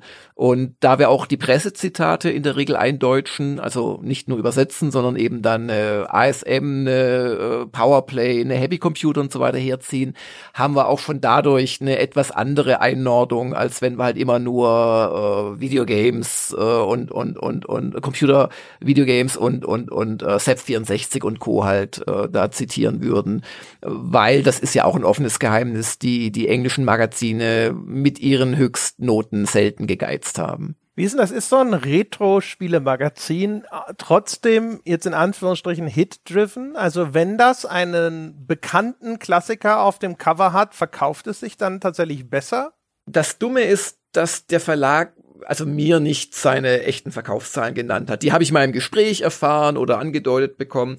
Aber mein Eindruck war schon, auch welche Titel ich dann durchkriege und welche nicht, dass ein C64 immer ging, ein Mario immer ging. Und wenn ich mal was haben wollte, was halt einfach eine geile Story war, das war am ehesten dann so, dass man da gesagt hat, ah, lass uns lieber das Bekanntere nehmen. Ich meine, der aktuelle heißt, Titel ist super, Zelda kennt jeder, es ist eine geile Artwork, da bin ich zum Beispiel hochzufrieden damit. Ja, genau. Aber das klingt so, musstest du dir das äh, freigeben lassen, quasi, was du an eigenen Inhalten reinpacken willst? Nee, nee, nee, das habe ich immer selbst gemacht, aber am Ende das Cover, das, das war quasi ah. mein Vorschlag, aber nicht meine Entscheidung. Da wurden dann teilweise auch noch Texte ein bisschen optimiert und so. Okay, das ist ja komisch. Wieso überlässt man das denn nicht demjenigen, der das Projekt in Deutschland leitet und den deutschen Markt am besten kennt? Ja, weil es halt einen Chefredakteur gibt und der steht für das Heft dann intern äh, äh, ja gerade ich hätte mir das vielleicht auch anders gewünscht, aber ich konnte mich damit ohne weiteres arrangieren. Ähm, ein Punkt, der mir noch aufgefallen ist oder den ich jetzt auch in dieser, in dieser Kritik hätte, jetzt einfach auch um mal vielleicht zu spiegeln, warum ich jetzt trotz Zielgruppe kein Abonnent der, äh, der Retro-Gamer bin, ist, dass mir tatsächlich, und da würde mich jetzt auch dein, dein, dein Gegenargument interessieren, tatsächlich zu viele Artikel zu langweilig sind. Hm. Und ähm, ein schönes Beispiel in der aktuellen Ausgabe ist die Historie von Stronghold. Da gibt's einen Artikel, der wird wahrscheinlich auch von den Briten stammen, oder? Der stammt von den Briten, wurde von mir ein bisschen, weil dir fällt zum Beispiel auf, dass man, dass man den Simon Bradbury und mich in einem Foto ja, sieht. Das, das habe ich mir gedacht. Original drin. Genau. Aber das ist ein Artikel, da habe ich an der Struktur nichts gemacht. Genau, weil das ist so ein Artikel, wo ich jetzt als, als Leser einfach, und es wird bestimmt andere geben und Abonnenten, die sagen, das ist einer meiner Lieblingsartikel in der Ausgabe, aber da gucke ich jetzt so drauf und denke mir, für wen ist der Artikel? Denn es sind jetzt irgendwie drei vier Seiten, fünf Seiten äh, äh, Stronghold. Ähm, der Text ist so ein bisschen, der plätschert halt so ein bisschen dahin. Und ab und zu sagen die äh, äh, Entwickler irgendwie ein paar, äh, äh sind so ein paar Zitate eingeschoben, aber da ist jetzt nichts, was ich jetzt nicht A schon wusste oder B über den Wikipedia-Artikel erfahren kann, ähm, im Text neben ein paar Zitaten. Ähm, und, und dann gibt's einen großen Extrakasten, äh, Willkommen in meiner Burg, äh, wie ihr ein, äh, wie eine uneinnehmbare Burg baut und dann wird da, dann ist da das Torhaus, da wird erklärt, dass das mein Haupteingang und so weiter ist. Also als jemand, der Stronghold gespielt hat und Stronghold halbwegs kennt, weiß ich nicht, was ich mit dem Artikel anfangen soll. Und als jemand, der Stronghold nicht nicht kennt, wüsste ich jetzt nicht, wo die Relevanz von, warum da fünf Seiten zu dem Thema Stronghold irgendwie drinstehen. Verstehst du, was ich meine? Und das ist so ein Problem, was ich mit so mit mit vielen Artikeln immer, wenn ich gelesen ja, habe, also gerade von den Briten, wo ich mich denke, was fange ich jetzt? Habe ich fünf Seiten gelesen und ich was habe ich jetzt damit angefangen? Das sind, wo, wo sind die coolen Anekdoten, weißt du? Wo sind die Sachen, die ich noch nicht weiß? Ja, wo, wo, hm. ähm, das ist alles so fluffy, fluffy, fluffy und vielen Leuten wird das gefallen oder einigen ja, gibt euch ja schon lang genug, aber wo ich mir denke, da geht doch mehr, Jörg. Also kann ich dir jetzt einfach weder im konkreten Fall noch generell zustimmen. Also es gibt sicherlich okay. mal Artikel, die vielleicht nicht die äh, ja, tollsten sind, wo man nicht so viel Neues erfährt. Da ist halt auch die Frage, was soll denn der arme Simon Bradbury nach 100 Jahren noch Neues erzählen? Aber du erfährst zum Beispiel die massive Kritik der deutschen Presse an just dem Stronghold 3, wo es in die dritte äh, Dimension ging, vom Mick Schnelle, äh, Gott hab ihn selig, der da äh, wirklich draufgebollert hat. Du erfährst gleichzeitig, dass es just bei diesem Spiel Probleme mit dem Publisher gab. Das geben sie dann selbst zu, die Bradburys. Also ich kann das nicht so ganz nachvollziehen. Ähm, Anekdoten gibt's teilweise köstliche. Also das, das liegt vielleicht auch in Artikeln, die du jetzt jüngst gelesen hast. Also wirklich so durch Liverpool zur Zeit von irgendwelchen Aufständen mit dem Porsche des Firmeninhabers fahren. Also wo ich mich persönlich weglege. Ähm, da, nee, also ich kann das einfach nicht nachvollziehen. Es ist jetzt ja nicht das Ziel, dass man irgendwie so alte Studios irgendeines Vergehens überführt oder so etwas sondern aus meiner Sicht äh, schaffen es da nein, auch das die ich, das Artikel. Ja, ich will, will ja niemanden eines, eines, ja, ja, eines Vergehens oder so überführen. Ähm, ich finde halt, dass viele Artikel für, für mich jetzt als äh, auch jemand, der dann früher vielleicht irgendwie die Spiele ähm, auch schon gespielt hat, auch jetzt zum Beispiel mhm. der Alone in the Dark Artikel, der drin ist, ich lese den und dann denke ich mir, jo, aber würde ich dafür 12,90 Euro bezahlen? Nö, der ist jetzt nicht schlecht, um Gottes Willen, der ist mhm. nicht schlecht geschrieben, aber was, was nehme ich aus dem Artikel mit? Du, das musst du tatsächlich für dich selbst entscheiden. Ich weiß es nicht, ob du der reine, ich habe damals schon gespielt, Mensch bist, oder ob du nicht durch deinen professionellen Blick da eigentlich Erwartungen ja, du, hast, kann, die vielleicht höher einfach sind als beim das, das, das, Leser. Ja. Das also was ich dir zurückspielen äh, kann oder was was ich mhm. so mitkriege ist, die, die User nutzen die Retro-Gamer so als Nostalgiereise.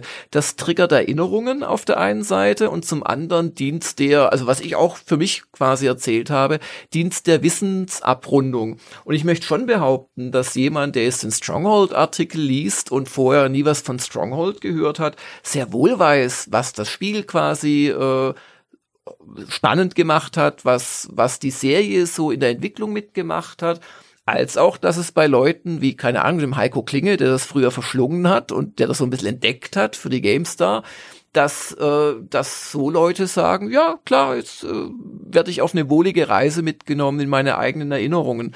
Also wir, also ein Anspruch darüber hinaus besteht da nicht. Also das sind die beiden Dinge, die wir rüberbringen wollen und am besten natürlich garniert mit spannenden Anekdoten. Das ist mir auch immer wichtig bei den deutschen Autoren. Äh, niemand will vom Anatol Locker eine Spielbeschreibung haben zu, was weiß ich, Frogger, das weiß jeder, äh? sondern die wollen vom Anatol Locker wissen oder vom vom, vom Winnie Foster ich glaube, Alone in the Dark hast du gerade genannt. Da, da war die Anekdote vom Winnie. Er hat als reiner Videospieler in einer Videospieleredaktion ist er quasi fremdgegangen mit Alone in the Dark, mit dem PC-Spiel, hat's nach Hause mitgenommen. Mhm. Da hat er zu seiner Überraschung festgestellt, der Freundin gefällt's auch und daraufhin äh, kommt er zu dem Schluss, wie äh, interessant es damals war, dass man überhaupt einen weiblichen und einen männlichen Charakter hat. Das war nämlich überhaupt nicht Usus damals. Also in der Charakterauswahl, die haben sich ja sogar leicht unterschieden. Die Frau war schneller und hat weniger Hitpoints gehabt und der Mann war langsamer, aber hatte mehr Hitpoints.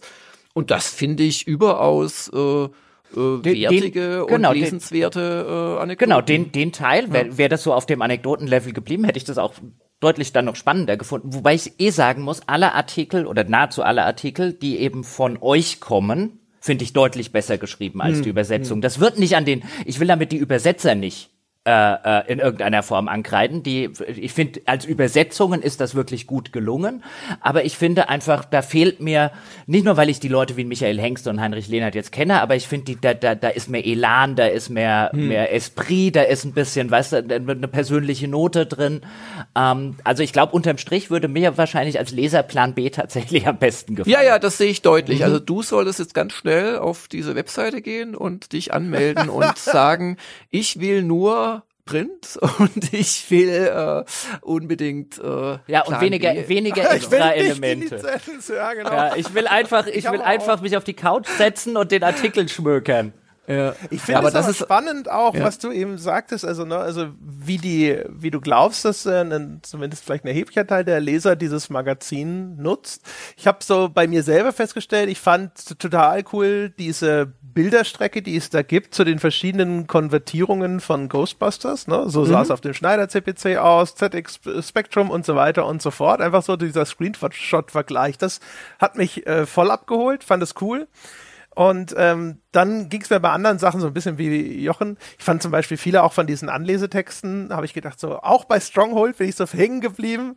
Und der Anlesetext zu Stronghold, den fand ich auch. Ich habe gedacht, das ist irgendwie langweilig und ich weiß nicht genau, mhm. was das jetzt überhaupt für ein Artikel ist, der da kommt. Mhm. Und da habe ich auch, ich habe auch gedacht, und bei dem, gerade bei dem Beispiel, was du beschrieben hast von dem Winnie Foster und Alone in the Dark und seiner Freundin und so, da habe ich dann eher gedacht, zum Beispiel, der, der Text ist zu kurz. Das hätte noch weitergehen mhm. müssen. Das hätte diese, äh, diese Erfahrung durch die Augen der Freundin hätte, hätte ja. er gerne noch weiter ausführen dürfen. Mhm. Das hat er, das reißt er so an und sagt, dass er das Spiel dadurch auch nochmal anders wahrgenommen hat und dann führt er das für mich wieder viel zu wenig aus. Und deswegen habe ich, ich sitze auch da und denke mir so, ich weiß, es ist das problematischere Szenario, äh, äh, aber ich glaube, also wir als Stellvertreter des deutschen Lesers hier ja, sagen, es ist wahrscheinlich das Bessere.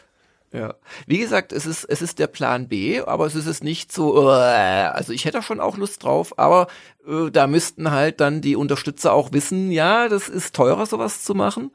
Ähm, und trotzdem kriege ich weniger Seiten und äh, sagen wir es mal so, ich ich ich sammle ja gerade die Adressen und ähm, ich werde da jetzt nicht bis November oder Dezember äh, einfach nur einmal die Info geben, wir planen noch und dann ist da ein fertiges Heft auf einmal da.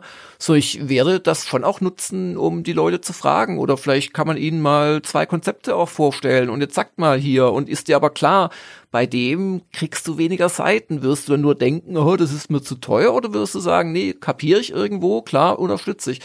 Und also ist mal ganz äh, ehrlich gesagt, also wenn ich keine Lizenzen zahlen muss, äh, ja, und es wird trotzdem, also ja.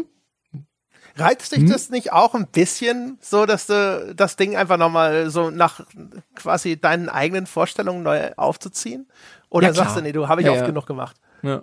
ja klar, nee, das wird mich schon reizen und und gleichzeitig ist ja Retro Gamer schon jetzt so ein bisschen ein ein wie soll ich das sagen ein Nostalgie, äh, eine Nostalgieweide für mich, wo ich immer noch so ein bisschen Print machen darf und so. Aber gleichzeitig muss ich auch sagen, äh, wenn nicht äh, Unglaubliches passiert, äh, kann ich ja auch nicht 100% meiner Arbeitszeit in so ein Projekt stecken. Also es müsste schon mhm. für alle Beteiligten äh, bewältigbar bleiben. Dass ich dann in der Planung da Tag und Nacht für Wochen dran arbeite, keine Frage. Aber solange mir die Retro-Gamer oder die, die deutsche Variante nicht hier das Büro samt Mitarbeitern finanziert, kann ich ja nicht auf einmal zum Beispiel Gamers Global aufhören. Also insoweit, das werde ich, wie es meine Art ist, sehr transparent darstellen, den Unterstützungswilligen. Und dann können die letzten Endes mit ihrem Geldbeutel abstimmen, ob sie es wirklich haben wollen. Äh, ja. Ist das, ist das in irgendeiner Form relevant für Gamers Global? Weil du was hast ja auch nicht hinterm Berg gehalten jetzt in den letzten Monaten und Jahren. Wir haben ja auch schon mal hier in der Folge drüber gesprochen, ähm, dass Gamers Global jetzt dich nicht zum Millionär gerade macht, um es so zu ja. formulieren. Ähm, und weist ja auch immer wieder darauf hin, dass ihr jeden Unterstützer dort braucht und jeden Abonnenten dort braucht mhm. und, und, und ähm, wenn es jetzt nicht weitergehen würde mit äh, irgendeiner Retro-Gamer, weil es nicht rechnet oder weil es nicht funktionieren würde, ähm, wird das Auswirkungen auf Gamers Global haben? Das heißt, brauchst du die Einnahmen? Äh, ja, also ich brauche die nicht exakt, aber zum Beispiel ist gerade eine frei gewordene Stelle nicht besetzt, weil ich gerade nicht so wahnsinnig bin in der Situation, äh, die wieder zu besetzen. Ähm, da, also das sind ganz direkte Auswirkungen. Auf der anderen Seite, äh, wenn, wenn Retro Gamer nichts würde oder sich auch Plan B einfach nicht rechnet, ja, mein Gott, wir machen zum Beispiel monatlichen äh, Video für Nintendo, also ein bezahltes äh, E-Shop-Highlight-Vorstellungsvideo. Da muss man halt notfalls so etwas machen oder keine Ahnung, man nutzt die frei werdende Zeit für was anderes. Also ich habe da jetzt keine direkten Ängste, aber es ist schon auch so, dass, dass der Umsatz erstmal fehlt, ganz klar. Ja. Genau, das, hat, das hatte ich nämlich gesehen, dass ihr, ähm, du hattest ja eigentlich immer zwei ähm, Trainees oder Redakteure fest bei dir und dass du jetzt nur noch einen hast. Genau, aktuell haben wir einen festangestellten Redakteur. Äh, es waren immer zwei die ganzen letzten Jahre, gerade ist es einer. aus dem Grund, dass ich niemanden einstellen kann, wenn ich nicht weiß, wie es bei bestimmten Sachen weitergeht. Ja. Hast du eigentlich Learnings aus den vergangenen anderen Projekten, die so ähnlich sind wie die Retro Gamer? Also es gab ja mal diese reaktivierte Powerplay, wo glaube ich sogar der Heinrich Lehnert mit dabei gewesen ist. Da hast du ja den direktesten Draht überhaupt oder sagst du, das ist alles nicht vergleichbar? Ne, es war schon interessant, weil die jetzt zu einer Zeit rauskam, wo wir auch gerade erst das erste Heft der Retro Gamer gemacht hatten. Und ähm, ich glaube, dass A, der Verlag also es hieß ja Chip Powerplay, dem Heft nicht genügend äh, Zeit gegeben hat. Das war eigentlich eine unschöne Tendenz, die sich da halt fortgesetzt hat, dass Verlage immer weniger bereit sind, auch mal was anzufinanzieren. Ähm, und das andere war, dass ich nicht so ganz an die Mischung aus äh, modernem und ähm, alten glaube, die der Heinrich da ja äh, umgesetzt hat. Und übrigens ist das auch ein Punkt, wo ich bei der Retro-Gamer-Auswahl äh, ja eingreife. Also die die britische Retro-Gamer hat auch ganz viele Homebrew-Inhalte und aktuelle Geschichten und retrograded. Da werden dann Spiele, die irgendwie so Retro-Vibes haben, aber gerade bei Steam rauskommen oder in irgendeinem Shop halt, werden dann auch vorgestellt das lasse ich alles weg oder ganz überwiegend. Beziehungsweise der Harald Frenkel, der macht uns so einen eigenen Homebrew äh, Part, den macht er halt auch aus meiner Sicht viel besser als die Engländer. Aber das ist halt nur, es sind zwei Seiten normalerweise im Heft. In dem sind es ausnahmsweise mal vier gewesen, weil mich Harald bekniet hat, dass er da ein besonders tolles Spiel eben hat. Und ähm, insoweit ist das schon ein Learning, wo ich denke, naja, hast du vielleicht ja recht gehabt, dass es besser ist, sich auf die echten Retro-Inhalte zu beschränken. Äh, Gegenbeispiel wäre allerdings die Return die es ja auch immer noch gibt. Die Return ist ja weniger als wir so ein Nostalgieheft, so lerne Neues oder bei Jochen leider nichts Neues über alte Spiele, sondern äh, die beschäftigt sich ja sehr mit dieser Szene auch, mit dieser Retro-Szene und Homebrew und so Geschichten. Und das ist natürlich auch ein valider Ansatz. Aber das ist halt nicht der Ansatz der Retro-Gamer. Kannst du kurz erklären für die Menschen, die es nicht wissen, was Homebrew bedeutet? Homebrew kommt, glaube ich, äh, tatsächlich aus dem Bierbraubereich, darum eben Heimbrau. Äh, da geht's um Spiele, die quasi wie früher ja fast alle Spiele so im Wohnzimmer entstehen, aber was jetzt mittlerweile damit gemeint ist, äh, sind Spiele für alte Plattformen, die neu programmiert werden. Also wenn jetzt zum Beispiel ein Degrade ist auch noch so ein Fachbegriff, äh, gemacht wird oder eine D-Version von einem Spiel, heißt das zum Beispiel, jemand versucht Civilization, das es nie für einen C64 oder irgendeinen mhm. 8-Bit-Computer gab, auf den C64 zu bringen. Da nutzen die Leute meistens dann schon alles, was quasi so legal möglich ist. Also wenn es irgendwann mal eine Maus gab für einen C64, wenn es irgendwann mal eine geile Speichererweiterung gab oder sogar einen Zusatzprozessor in irgendeinem so Modul, das du hinten angesteckt hast, dann sagen die meisten ähm, Homebrew-Leute, okay, das sind jetzt keine Puristen, das nutzen wir. Oder wir nutzen vom C128 den doppelten Speicher und den schnelleren Prozessor und so weiter. Aber auf der Grundlage programmieren wir. Und das Ziel ist immer, dass das dann auch tatsächlich auf dem echten Originalgerät unter Umständen halt mit den entsprechenden Speichererweiterungen, pipapo, halt auch wirklich noch läuft. Wobei die meisten werden dann sicherlich im Emulator gespielt. Das ist Homebrew. Mhm. Okay, danke. Ähm, nur damit es die, die, die Menschen wissen, ich musste das nämlich auch nachschlagen, nachdem ich es in der Retro Gamer gelesen habe. Was meinen die genau mit Homebrew? Ja, ähm, hast du eigentlich mitgekriegt, dass die ASM, also der aktuelle Softwaremarkt, quasi das meistverkaufte Magazin der, würde ich sagen, späten 80er Jahre, bis es dann von der Powerplay eingeholt wurde, dass die just dieses Jahr auch eine Sonderausgabe ja rausgebracht ja, natürlich. haben. Ich, ich genau. war nur ein bisschen enttäuscht, dass der Manfred Kleinmann wirklich nur das Editorial geschrieben hat. Sonst waren das ja, glaube ich, fast ausschließlich neue Autoren. Aber ja, habe hab ich natürlich gesehen. Es gibt auch andere Bestrebungen. Der, der, der, der Richie Löwenstein macht immer wieder Projekte.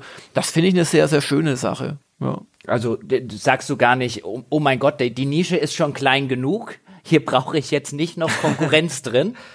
Ja, nee, also das sage ich nicht. Was aber wirklich nicht der Plan ist, ist jetzt so eine Art äh, Powerplay, äh, Revival oder sowas zu machen. Da, da wünschen sich Menschen etwas, was nicht wiederkommen kann. Ähm, oder was Etikettenschwindel wäre. Und also nichts mag ich weniger als Etikettenschwindel. Und jetzt gibt es da irgendwelche Kooperationsmöglichkeiten? Also der Retro-Fan da draußen würde ja sagen, kannst du das nicht irgendwie mit Stay Forever zusammen ein Heft machen? Also, das, das, das, also Anfragen und Ko Kooperationsangebote jederzeit an mich. Ich glaube allerdings, dass Stay Forever eher so über Bücher nachdenkt als über Printhefte, die dann remittiert werden.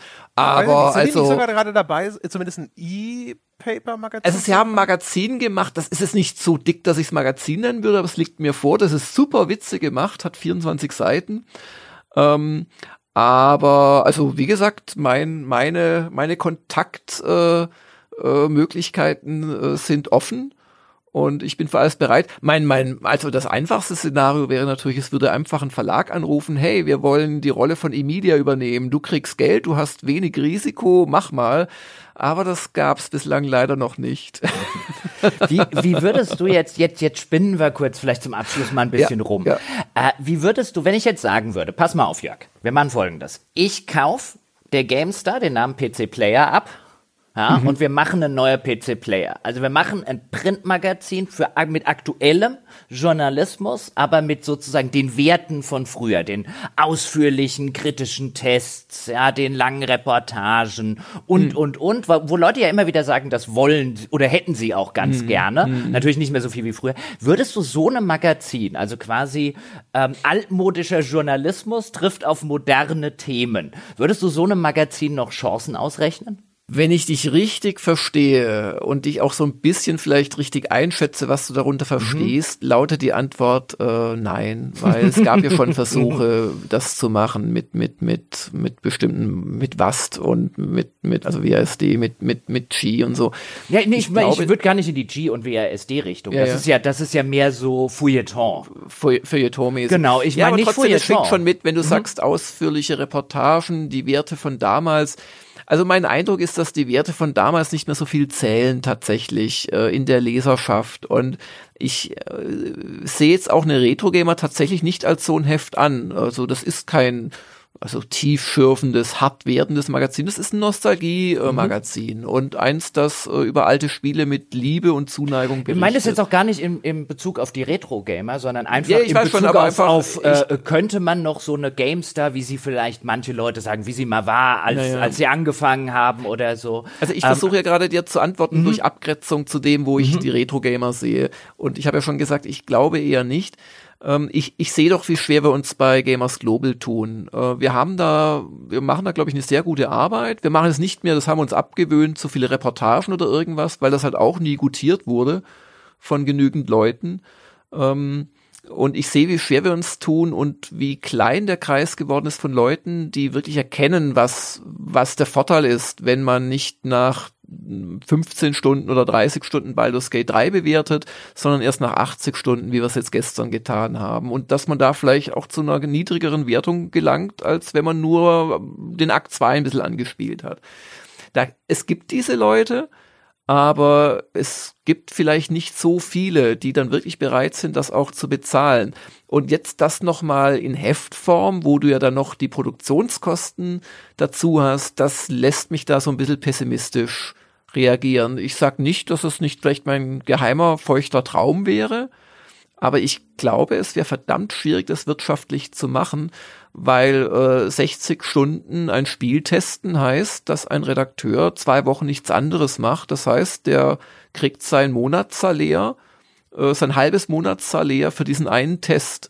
Und dann muss sich dieser eine Test so gut monetarisieren, dass da mindestens das halbe Monatsgehalt bei rauskommt. Und das kann ich dir verraten, tut's natürlich nicht bei einem Baldur's Gate 3, nicht mal, nicht mal ansatzweise. Und diese Erfahrungen der letzten auch mittlerweile 13 Jahren bei Gamers Global lassen mich da leider nicht so bullish sein, obwohl das natürlich eine ganz fantastische Idee ist auf dem Papier. Außerdem muss natürlich jemand äh, bei, weiß ich nicht, Webedia wahrscheinlich in irgendeinem Archiv, ja, und neben der Bundeslade nachschauen, in welchem Aktenordner die Rechte an der PC Player vielleicht drin sein könnten. Also, ich würde mich wundern, wenn die jemand finden würde, ganz ehrlich, weil ich, ja, ich habe ja noch, ja, ja, ja. Hm. Also würde mich ja, die liegen wahrscheinlich eher noch bei in einem Umzugskarton oder so. Also ich weiß es, ich, ich, ich wette, wenn du da heute anrufst, dann müssten die erstmal nachfragen, haben wir die überhaupt? Ja, genau das. Und dann würde wahrscheinlich passieren, was ja bei einigen alten Spielserien betrüblicherweise immer wieder passiert. EA macht kein Ultima-Spiel mehr und sie haben auch gelernt, dass irgendwelche schlechten Free-to-Play-Angebote unter dem Namen niemanden interessieren und trotzdem wird es wahrscheinlich nie ein neues Ultima von Richard Garrett geben. Warum? Weil allein das Auseinanderklamüsern oder ein besseres Beispiel ist eigentlich Nolf uh, No One is Forever, weil man da tatsächlich wohl nicht weiß, wo genau welche Richte liegen. Und das könnte man wahrscheinlich, wenn es sich jetzt die Weltgemeinschaft zur Aufgabe machen würde, schon irgendwie klären. Aber da wären wir, glaube ich, alle dafür, dass die Weltgemeinschaft viel dringlichere Sachen wie Klima, Kriege und so weiter klärt. Mit anderen Worten, das lohnt sich einfach nicht, das mit den vorhandenen Rechtsanwalts, äh, Kanzleis, äh, Ressourcen auseinanderzuklamüsern. Und die dumme Folge davon ist, es wird wahrscheinlich nie einen Nolf 3 geben. Und es wird auch nie ein Ultima 11 geben und so. Und, aber aber wer weiß, was dran. wir auf dem Weg nicht finden. Weißt du, dann heißt es plötzlich, dann heißt es plötzlich, die, also, also das, das mit der Report käme da Also die, die, das raus. mit der PC-Player, da haben wir nichts gefunden. Aber hier ist das Bernsteinzimmer. Das Krebsheilmittel. Genau. Ja, das da, der Stein der Weisen, der, da war der geheime, genau, der geheime hundertste Level von Tetris, keine Ahnung, ja. Hm. Ja. Aber darf ich dir das auch sagen? Äh, es ist wirklich total amüsant und auch äh, emotional befriedigend, über solche Szenarien nachzudenken. Mhm. Aber ich glaube, auch ihr müsstet zugeben, sobald ihr euch dann damit mal näher auseinandersetzt, wie, wie leider, wie unwahrscheinlich es wäre, also zum Beispiel so eine beschriebene PC-Player zu launchen, weil letzten Endes musste das jemand bezahlen. Ja, und also, also ja. jetzt das Problem ist halt nicht. auch, mhm.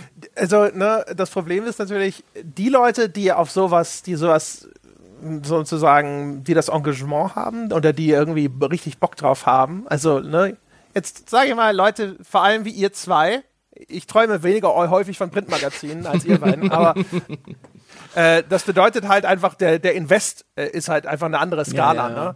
Also wenn das, wenn so ein Millionenunternehmen sitzt da und sagt, ja, was ist denn unser Return? Und dann sagst du, ja, vielleicht 50.000 Euro im Monat oder sowas. Ne? Und die sagen, haha. Und umgekehrt, ähm, selbst wenn ihr dran glauben würdet, ist halt immer die Frage, willst du quasi Großteile deiner Existenz darauf verwetten, dass das ja, funktioniert? Ja. Das ja, ist ja die Frage, die bei euch im Raum steht. Und, ja, und das und ist halt nochmal was anderes. Ja, ne? und ein anderer Punkt ist halt auch noch, anders als damals gibt es ja durchaus andere Angebote. Es gibt fantastische Podcasts, es gibt YouTube-Kanäle, wo sich ein Mensch nur mit der Zelda-Serie beschäftigt, sein ganzes Leben.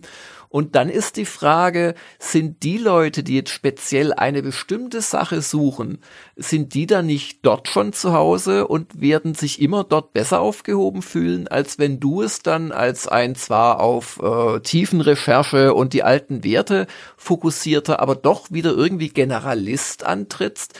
Oder werden sie nicht auf einmal vergleichen und sagen, na ja, war jetzt nicht schlecht, dieser zehn Seiten Report, aber was ich auch in diesem Forum gefunden habe, das waren 100 Seiten. Wisst ihr, was ich meine?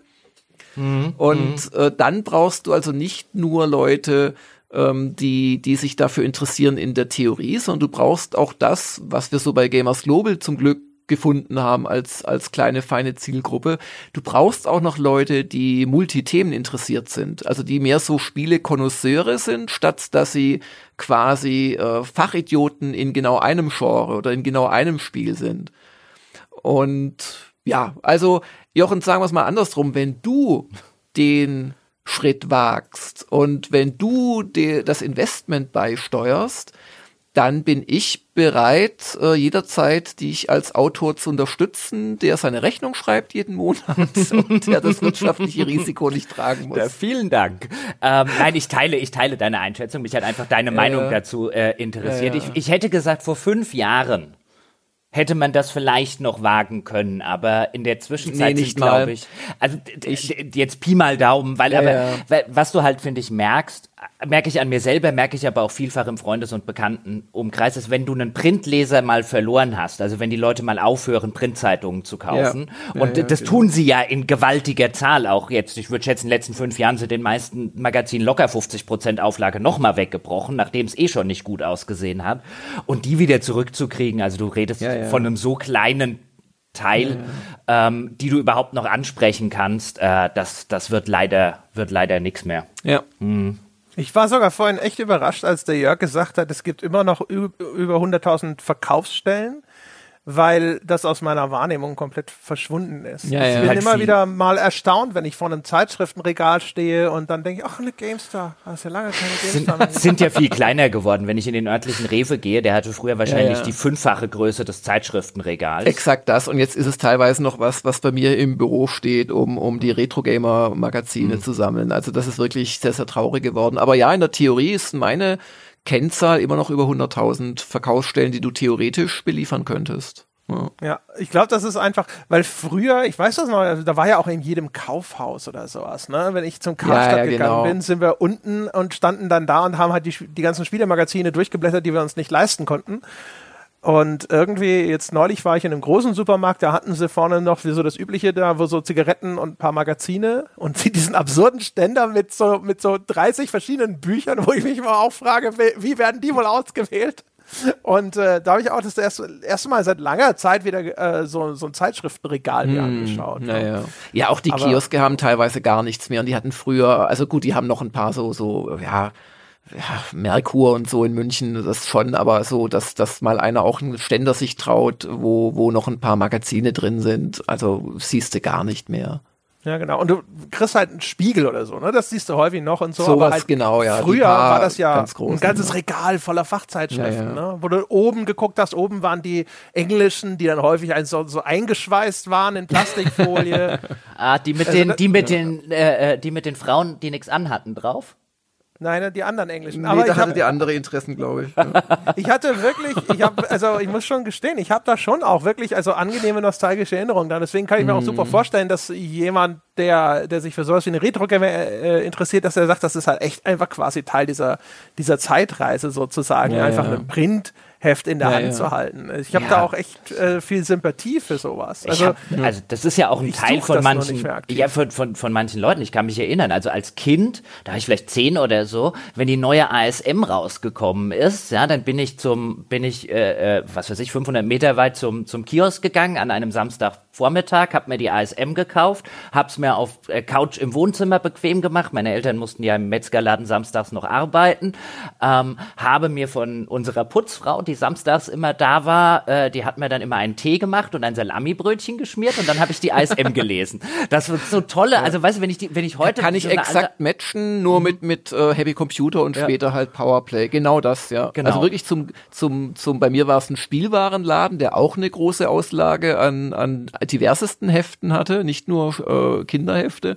Und da bin ich dann echt immer hingepilgert und manchmal war ich eine Woche zu früh äh, und dann gab's das Heft noch Ja. nicht. Und ja, ja. Ja, genau. Hattet ihr auch die, die, die, die richtig abgeranzten Dinger, die man äh, zigmal gelesen hat? Das ist ja eigentlich auch heute unvorstellbar Klar. irgendwie, aber damals, ist, ich hatte Klar. Ausgaben von der, also die Videogames auf Konsolenseite und die PC Player, das war tatsächlich auch mein liebstes PC-Magazin und äh, da gab es welche, die habe ich halt garantiert 10, 15 Mal gelesen. Klar, klar. Ich kannte manche Sonderhefte von Happy Computer, kannte ich wirklich auswendig. Da hättest du echt zuschlagen können. Also das Heft, wenn ich es gerade lese und ich hätte es weitererzählen können. Also so ein Ultima 5 Test im Happy Computer Spiele-Sonderheft, keine Ahnung was, drei, äh, konnte ich auswendig. Ja, genau. Das gibt Super Mario Brothers 3 äh, in der in der Videogames. Damals waren Ja, die. Dinger ja auch häufig Monate vor dem eigentlichen Verkaufsstart in Ja, Deutschland, ja. in den in dem Magazin. Ja, auch Und durch dann- die Importverzögerung dann, also die, Genau. die Hefte haben importiert getestet, aber das Spiel auf Deutsch oder auf Englisch kam dann erst ein halbes Jahr später aus. Genau diese Sachen, ja. Ja, ja. Und Aber es zeigt halt auch warten, schon, warum. Ja, ja, ah. ja, ja. Und diese zeigt aber halt Truhe auch, warum die. Zeit nicht wiederkommen wird Nein, von Print. Das diese, ist einfach vorbei. Diese Truhe voller Wunder auch. Du hast das aufgeschlagen und dann hast du über neue Spiele, von denen du noch nie was gehört hattest, waren dann Tests drin. Die haben 90er gekriegt. Das klang total interessant. Ähm, und so ein bisschen vermisse ich das auch. Weißt du, die moderne Zeit hat natürlich ihre Vorteile. Aber jetzt bist du ja über das Erscheinen jedes Spiels bist du ja teilweise fünf Jahre im Vorfeld schon informiert. Dann hüpft der ganze Hype-Train an. Und diese, das, das, weißt du, dass die Menschen von heute nicht mehr nachvollziehen können, wie schön das früher war, sich auf die Couch zu setzen, das aufzuschlagen und zu denken und wirklich so, was, was erwartet mich auf der nächsten Seite? Ja, die, welches Spiel, von dem ich noch nie gehört habe, das total fantastisch klingt, das Dinge macht, von denen ich noch nie gedacht habe, dass sie ein Spiel machen kann und so. Ja, das waren schon schöne Zeiten.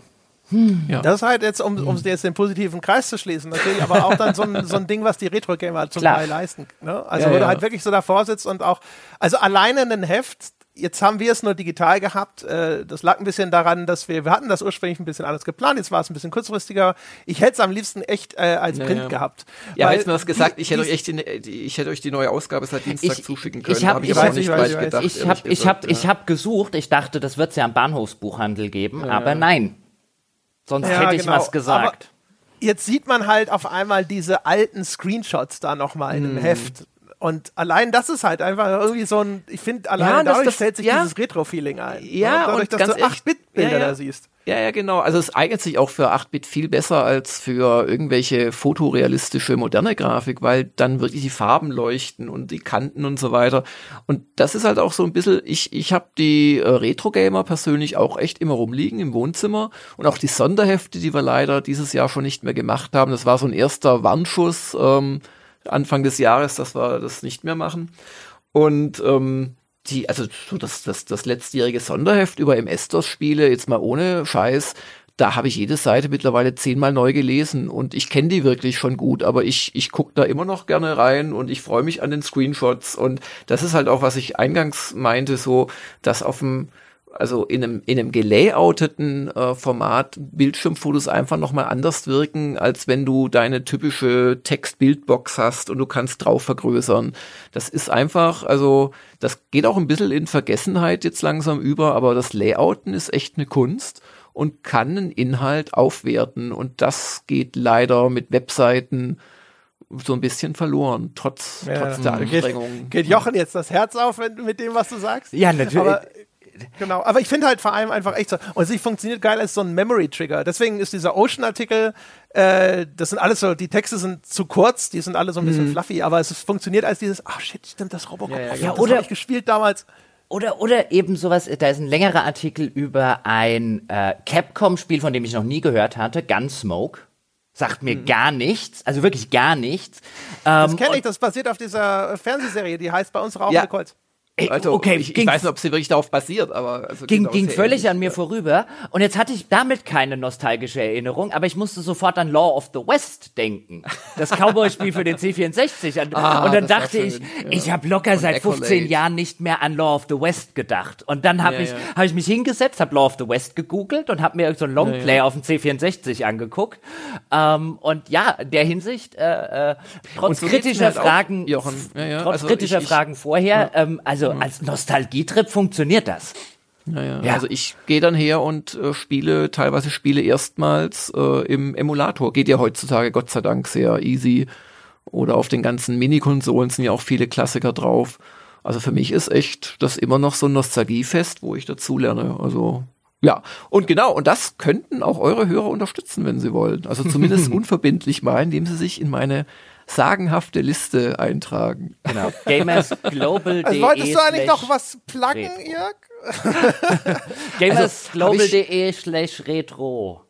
Ja, genau. Ja. Einfach, einfach zu merken. Genau. Da kommt genau. dann dasselbe Motiv. Das ist aber nur, also da kann man an dieser besagten Umfrage teilnehmen. Also welche, welchen Plan. Ja, in Wahrheit ist das, will? genau, das ist eine Newsletter-Eintragung. Und über und, den Newsletter ja. versuche ich das so ein bisschen zusammenzuhalten, informiere die Leute und werde dann auch, wenn es konkreter wird, sicherlich äh, dann nochmal Szenarien aufzeigen, weil erstmal ist eine Newsletter-Eintragung nichts, wo mir jemand zusichert, es auch zu bezahlen. Wäre dann schade, wenn ich irgendwie tausende von Newsletter-Kunden habe, mache ein Printheft, das ich 50.000 Mal ausliefere und dann war es am Bedarf vorbei. Also wer da, also ich möchte auch nicht da, ich brauche da keine Masse, ich brauche da wirklich interessierte Leute, die bereit wären, da ungefähr eine Retro-Gamer weiter zu zahlen auch. Und schauen wir mal, ob das nicht dann dazu führt, dass es die Wahrscheinlichkeit deutlich erhöht, dass es das Heft weitergeben wird. Vielleicht Ach, das erinnert mich, eine Sache haben wir noch gar nicht gefragt.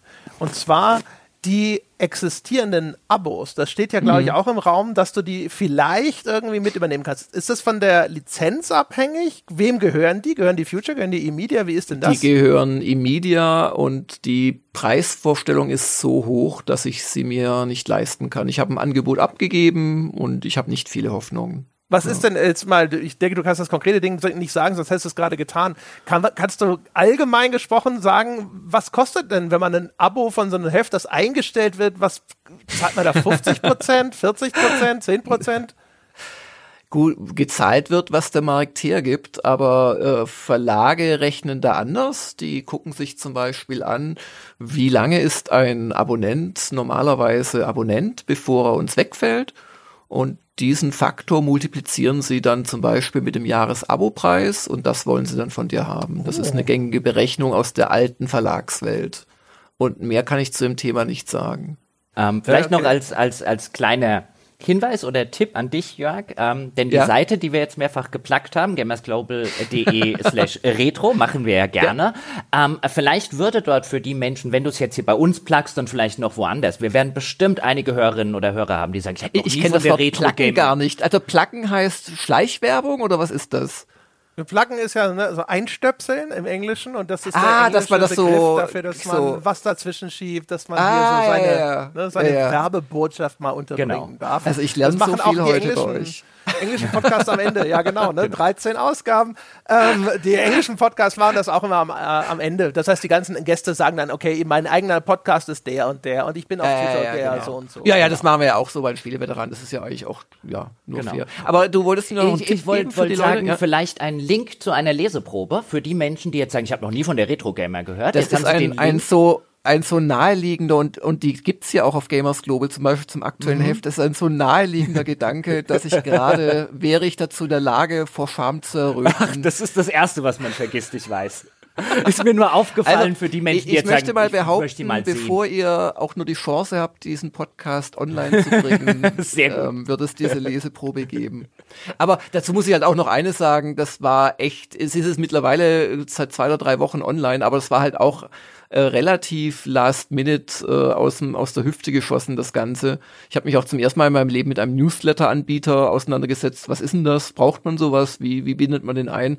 Weil ich habe zwar gelobt, dass der Verlag das sehr weit im Vorfeld schon gesagt hat, aber tatsächlich war es dann halt schon auch überraschend kurz vor Ende einer Ausgabe und dadurch habe ich vielleicht so was Naheliegendes wie die ähm, Leseprobe schlichtweg vergessen. Alles, alles gut.